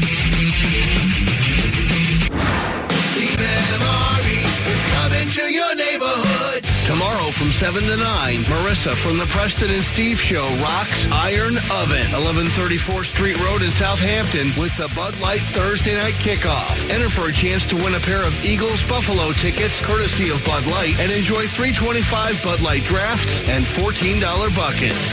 This uh, Wednesday morning, come to a close. Our portion of the day, but you're in good hands. We got plenty of people who are going to take care of you, no matter when you were checking in and out with MMR. Hopefully, you're sticking with us for the rest of your day today. We've had an enjoyable one so far. I would like to thank a couple of uh, guests uh, from the Franklin Institute, Mr. Derek Pitts, chief astronomer, and they've got a new exhibit that is going to be sticking around for quite a while. It is called the Wondrous Space, and it opens on Saturday. Uh, and he was going on about how amazing this is, and specifically because they have all kinds of exhibits that pop up. But this one is right in Derek's wheelhouse. Well, it's using a lot of um, state of the art tech, augmented reality, and all sorts of things to really convey the vastness of space, plus presenting all the potential options for jobs within the uh, ever burgeoning space industry. So check out the Franklin Institute starting on Saturday. And also thank you uh, to Mr. Chris Tucker. He's playing New York City uh, November 18th. His 17th show is sold out at the Beacon Theater, and uh, you can get tickets now. So make sure you do that. He was really nice. It was good to talk to him. So uh, we enjoyed those guests today. Pierre Robert has just arrived. How do? Good day, then. Excellent. Nice to see you, sir. Nice to see you, kids. Um, shall we just dive right into it and get a letter of the day? Zap. All right. Zap. Preston and Steve on 93.3 WMMR. Now, the Daily Letter. The Preston and Steve show is brought to you today by the letter O, as in Ohio. Ah. All right, two more letters to go. Then we have this Word of the Week prize to give away a four pack of tickets to the sold out Tool concert Thursday, November 16th, the Wells Fargo Center. And that show is being presented by WMMR. So we'll give them away on Friday, which is cool.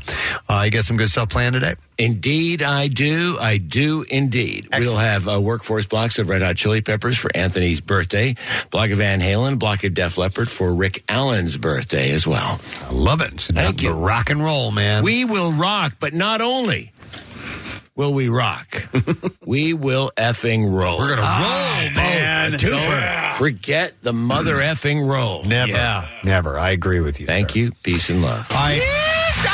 I want to thank our sponsors. Preston and Steve Show brought to you today by Duncan. The Preston and Steve Show runs on Duncan and also brought to you by Mainline Christmas Lights. They're going to custom design your Christmas lights this year. Book now at mainlinechristmaslights.com. Uh, tomorrow, um, guess we got a band. They're called Pretty Wide Open. Oh, nice. Oh, PWO. Yeah, PWO. no, we are pretty wide open tomorrow. So, but uh, that'll Oh, be- there's a band? uh, no, No. Uh, They're going to so play acoustic? yeah, Their there's- first it's an song- unplugged show. Their first song is pretty wide. Yep. Their next song is open. Oh, Yeah, you know these guys. Dude, Yeah. So I'm looking forward to that they're tomorrow. like Milli Vanilli. All right, that's it. We're done. But less talented. we are done. Ray John, have a great day. We'll see you tomorrow, gang. Bye bye.